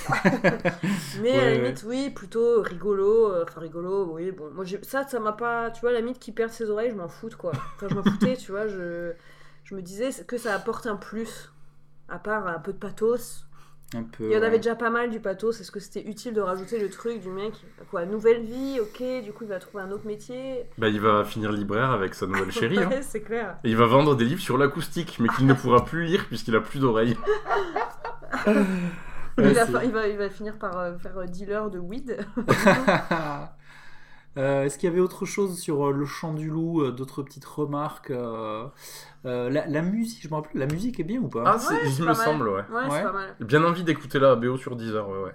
Ouais, tout à fait. Bonne musique, euh, bonne mise en scène, euh, non, franchement. euh, Efficace. efficace, un film, un film efficace quoi. Mm. C'est ça, c'est exactement ça, c'est efficace. Tu, te- tu le, tu le consommes un peu, tu le, ah, tu l'as, tu l'as bien, bien mangé quoi, tu vois. C'est, moi c'est l'effet, moi j'adore ce. Après voilà, il y a Comme un coco vin, un peu. Exactement. a- Et en fait, en vrai, les défauts que moi j'ai trouvés, c'est un peu après coup quand même. Ouais. Tu vois, C'est-à-dire que quand même, pour être très honnête, pendant le film, il y a deux, trois trucs qui m'ont gêné, mais globalement, j'ai, j'ai- je l'ai bien, je bien vécu, j'étais bien à fond dedans. C'est après coup, en, en réfléchissant pour le podcast aussi, je me suis dit, ah oui, finalement, ça et ça et ça. Voilà, mais, mais tout à fait regardable et, et- et vraiment kiffant, même une bonne expérience de ciné, quoi, en fait. Ouais, c'est. Plus que télé, d'ailleurs. Ex- Exactement, ouais, très divertissant. C'est vrai que ouais, c'est pas. Oui, euh, c'est pas, super profond, mais en même temps, est-ce que, euh, moi je me posais la question de, est-ce qu'aussi il n'y a pas ce parti pris pour ne pas trop s'égarer non plus, parce que tu sais, il y a des fois les, les écueils, c'est que des fois tu as des films à vouloir trop euh, gérer de- d'endroits, tu vois, Mm. tu perds, dans- ou alors il faudrait que ce soit une série peut-être, mais sur un film de deux heures, franchement, euh, je, je trouve que c'est nickel, tu vois, on s'est concentré, il y a un côté un peu claustro, euh, on est dedans, on est avec eux, euh, il y a l'esprit team, euh, il y a le, le rythme. Euh, moi j'ai adoré, euh, moi j'adore la scène d'intro, et moi j'adore ce truc de la solution, tu sais, on doit faire, trouve-moi une solution, et t'as plusieurs gars, ils calculent, clac, clac, clac. Ouais. Et euh, ouais, j'ai trouvé ça vraiment cool. Et, c'est le parler que tu fais avec Fury est pas mal parce que ça te ça t'éclaire vachement sur la complexité de la chose aussi parce que moi j'ai toujours eu ce truc un petit peu euh, un peu crédule de me dire ouais en fait moi moi j'étais juste avec un joystick et on avance. En fait non c'est vachement compliqué quoi. T'as des gars qui calculent en permanence des angles des c'est c'est une, machine ultra complexe et c'est euh, et voilà c'est le, le concours de plusieurs de beaucoup beaucoup d'hommes synchro. C'est ultra technique. Il y a un vrai euh, il y a certainement un, un énorme savoir-faire. Donc c'est pour pour ce côté là moi je me suis régalé Je vais baisser de 10 dixièmes ma note parce que je viens de me rendre compte qu'à un moment donné, le, prodige euh, oreille d'or, il retrouve le mot de passe de son supérieur à l'oreille. Ah oui, Et ça, je n'y crois pas une seconde. Ouais, ouais, ça, c'est impossible, Ah je ne oui. peux pas y croire. ça c'était un peu too much, ça j'avoue. À l'oreille, il, différencie les touches du clavier à l'oreille. Je ne comprends pas, ce n'est pas possible. ça, ça paraît un peu ouf ouais Ouais, donc je j'enlève 10 dixièmes du coup, pour que c'est une sanction. Et moi, il y a- et bah, du coup, tu peux renlever 10 dixièmes. il y a un autre truc qui, moi, m'a énervé. C'est. euh, donc, euh, donc, il est dans, dans le sous-marin, là. Il vient de. Bref. Il retourne dans le sous-marin, là, le Titan. Il est en mode mission pour essayer de retrouver l'effroyable, pour les prévenir. Donc c'est le tout début de la mission, tout le monde, allez, on compte sur toi et tout. Et à un moment, je sais pas, genre, euh, il le trouve, puis après ça remerde, et là il pète un plomb, il enlève son casque et il se casse, il va dormir. Vous vous, souvenez de ce moment Il oui. pète un casque? Je suis là, mais mec, enfin non quoi. Je sais pas, moi ça m'a vachement choqué alors. Hmm. J'ai pas compris, ou alors c'était mal joué, mal amené, c'est quoi Qu'il a peur de mourir, machin. Enfin, j'ai pas compris, ça faisait juste vraiment l'adolescent à Mm. qui t'as envie de foutre une grosse torgnole, tu sais, genre. Non, bah si c'est comme ça, je me casse. Et il balance son casque. euh, Enfin, bref. C'est Ça- inadmissible, je suis d'accord. Ouais, et t- et moi j'ai surtout, j'ai encore une fois un problème d'écriture de perso, je l'ai pas vu venir, je comprends pas, je le suis pas dans, sa, dans son raisonnement, j'étais là, mais what? Et puis, et puis après la scène se déroule sans lui, et puis finalement il revient, enfin, what C'est trop Alors bizarre. moi, moi, selon moi, cette scène, elle va totalement dans le sens de la, de la, la pseudo-parenthèse romantique. Pour moi, c'est totalement, on est totalement dans un, une matrice de le film américain, en fait. Tu Mm. sais, il y a souvent dans ce genre de film la scène un peu qui va arriver. euh, donc il y a ça, et puis, puis ce truc du, du talent. Il y a, elle y est souvent, cette scène, dans les, les films un peu stéréotypés de guerre d'action américain, cette scène du héros qui va utiliser son talent de façon un peu over the top pour euh, résoudre un truc, et c'est un peu... euh, un peu sympa, un peu popcorn, et, et moi, pour moi, ça, ça participe à ce truc de vouloir vendre le film, tu vois, parce que Mhm. moi, c'est un film qui va pas perdre grand monde. Tu sais, il y a pas, voilà, il y a pas vraiment l'envie d'être ultra, euh, ultra novateur. C'est, on reste dans des codes Mhm, de héros précis, Mhm. et, et même si c'est clair quand tu regardes, tu dis bon, allez, ok. Surtout qu'à l'arrivée, c'était le code, c'était juste Béatrice, sa femme, quoi. Enfin, je veux Ouais, dire. c'est euh, ridicule. tout ça à cause de Béatrice, quoi. Du gars, du gars qui est commandant et qui, qui peut pas se, se bouger pour trouver un pseudo, enfin un mot de passe un peu mieux. le code, euh, le code, enfin le, le code de toujours de ces films-là Voilà. où c'est le, le supérieur qui est un peu incompétent Ouais. avec le petit nouveau qui a toujours la solution euh, Ouais, toute ouais. prête. Euh. Donc ouais, euh, ouais, marrante, euh, marrante cette scène avec le, le, le clavier. J'avais complètement oublié d'ailleurs. Ah bah, il faut l'oublier, hein. Bah oui, tu vois, on a, on a voulu. En fait, on veut aussi l'aimer ce film, Ouais, je pense, parce que ouais. c'est cool, c'est un projet ambitieux, t'y crois, t'as envie de soutenir le truc, c'est Ouais. français. Cocorico, tu vois, mais en fait, en vrai, il y a quand même pas mal de scènes. Euh, moi, pareil, enfin, le. Enfin, le, le truc. Alors, j'ai trouvé rigolo les deux, trois blagues, oui, il fume du cannabis, euh, machin, tu vois, mais comme je disais tout à l'heure, là, quand il arrive à s'infiltrer dans le QG euh, de, de, de décision euh, du truc, alors que. Putain, mais il y a juste une, Hmm. une menace nucléaire imminente et le gars, n'importe qui, rentre dans le truc, il croise des gens qui le regardent un peu genre Bah tiens, c'est bizarre, t'as rien à faire là, personne ne le raccompagne, personne l'invite à sortir, enfin c'est incohérent au possible. Hmm, je suis tout à fait d'accord. Ouais, ça paraît ouf, tu sais, genre, euh, tu pourrais, tu pourrais même pas rentrer dans un palais de justice comme ça, euh, à l'arrache. Non, euh, c'est clair. t'es- alors là, c'est carrément, t'as raison, c'est le truc nucléaire, enfin, euh, what the fuck, quoi. Il passe sur une porte sur le côté, on dirait Tom et Jerry, quoi. Mais C'est... oui. Ça va- ça n'a aucun sens. Oui, oui. Euh, Mais du coup, quand tu regardes le film, t'essayes, je pense, en, en live, t'essayes d'oublier ces moments-là et de Mm. continuer euh, Mm. à apprécier le moment, mais euh, c'est Hmm, vrai qu'il Tu y a le quand même- pardonnes sur le moment. Ouais, c'est ça. Ah, vous êtes dur quand même. Ah, on que- est dur, hein. Ouais, vous êtes dur parce que je trouve que justement, il y a quand même une capacité de scénario à te faire accepter des choses où moi souvent moi j'étais moi j'étais plutôt là bon allez d'accord ça va allez vas-y vas-y c'est bon c'est bon et par exemple moi je trouve que c'est très malin le truc du joint parce que du coup ça permet de qu'il n'y aille pas tout de suite comme ça il y a une espèce de d'espèce de champ contre champ à distance de lui au centre de commandement le sous-marin je trouve que ça ça permettait d'avancer ça et euh, bah, il y a des petits trucs comme ça qui euh, Pas très crédible non plus. Pas- Rien que le fait qu'il Ouais. fume un joint, le mec, il sait qu'ils ils sont deux en France à avoir ce taf. Hmm. Euh, Excuse-moi, enfin. je il a- vais tout risquer Tu vois ce que je veux dire? Je vais tout risquer parce que j'ai vraiment envie de fumer une latte sur un joint, quoi. Non, enfin, Ouais. tu imagines, le mec, c'est des mecs qui sont en permission, je sais pas quoi, ils, Mm. doivent, ils doivent avoir des tests tout le temps, pas boire d'alcool, pas avoir. Ouais. Enfin, c'est juste la base de leur job, en fait, je pense. ouais. Et Mm. surtout quand lui, ça doit être l'exception. Tu vois, il doit, il doit être suivi tout le temps par euh, un mec pour l'audition, pour machin, il doit avoir des tests, des trucs, c'est sûr et certain que Mm. c'est. Donc bon. C'est un peu gros. C'est un peu gros, le mec, il fume un joint, bon.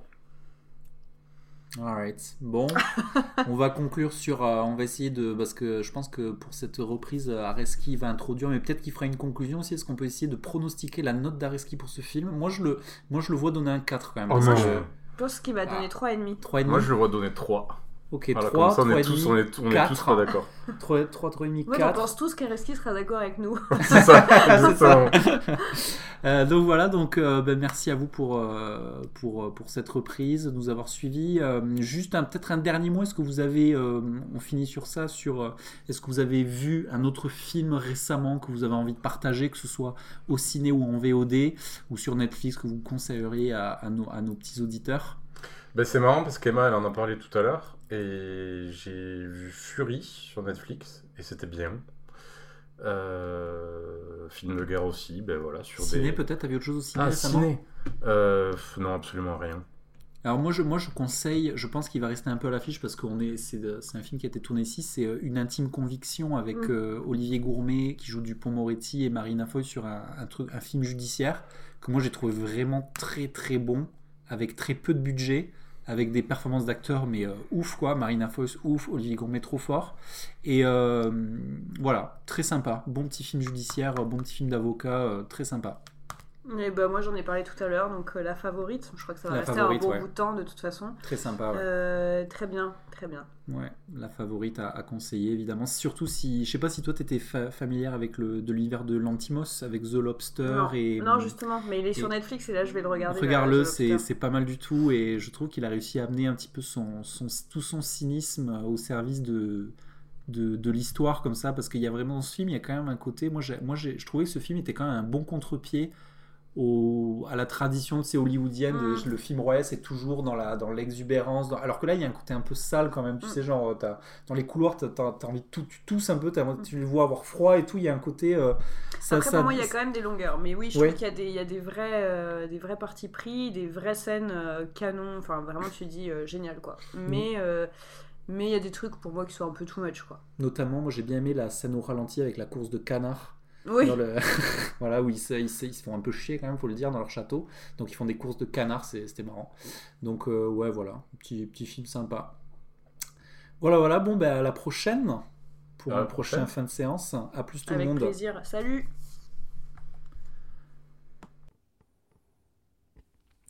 Voilà, j'espère que l'épisode vous a plu. N'oubliez pas d'aller noter euh, le podcast fin de séance sur euh, l'Apple Store, lui mettre 5 étoiles et puis euh, écrire quelque chose, écrire un commentaire. Si d'ailleurs vous écrivez le nom d'un film dans le commentaire sur euh, l'Apple Review, eh ben, on est euh, contractuellement obligé d'en faire une critique. Donc voilà, euh, laissez-vous aller.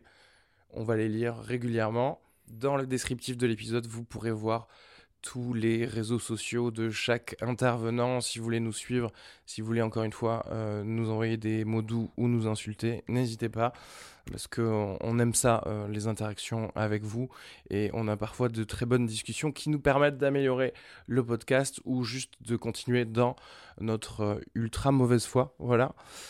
Bisous à tous et au prochain épisode. Attention, roulement de tambour. Tout, tout, tout, Ouais, je sais, je fais très mal le roulement de tambour, mais euh, j'ai une excuse, je suis malade, je l'ai déjà dit, ok? Euh, Le suspense est à son comble, je donne au film Le Chant du Loup la note très honorable de 3,25 miam, ok? Avec un 3,5 miam possible euh, au revisionnage, hein, il passera en commission cérébrale pour que je lui hausse sa note. C'est un film que j'ai trouvé euh, plutôt cool, plutôt divertissant. Euh, et je ne sais pas ce que les autres en ont pensé. Et je vais euh, l'écouter cet épisode, comme je vous l'ai dit, mais plus tard que cet enregistrement. Alors je ne sais pas qui a gagné du coup, qui était le plus proche dans son pari de ma note, mais il gagnera probablement un Kinder Bueno que je lui apporterai moi-même.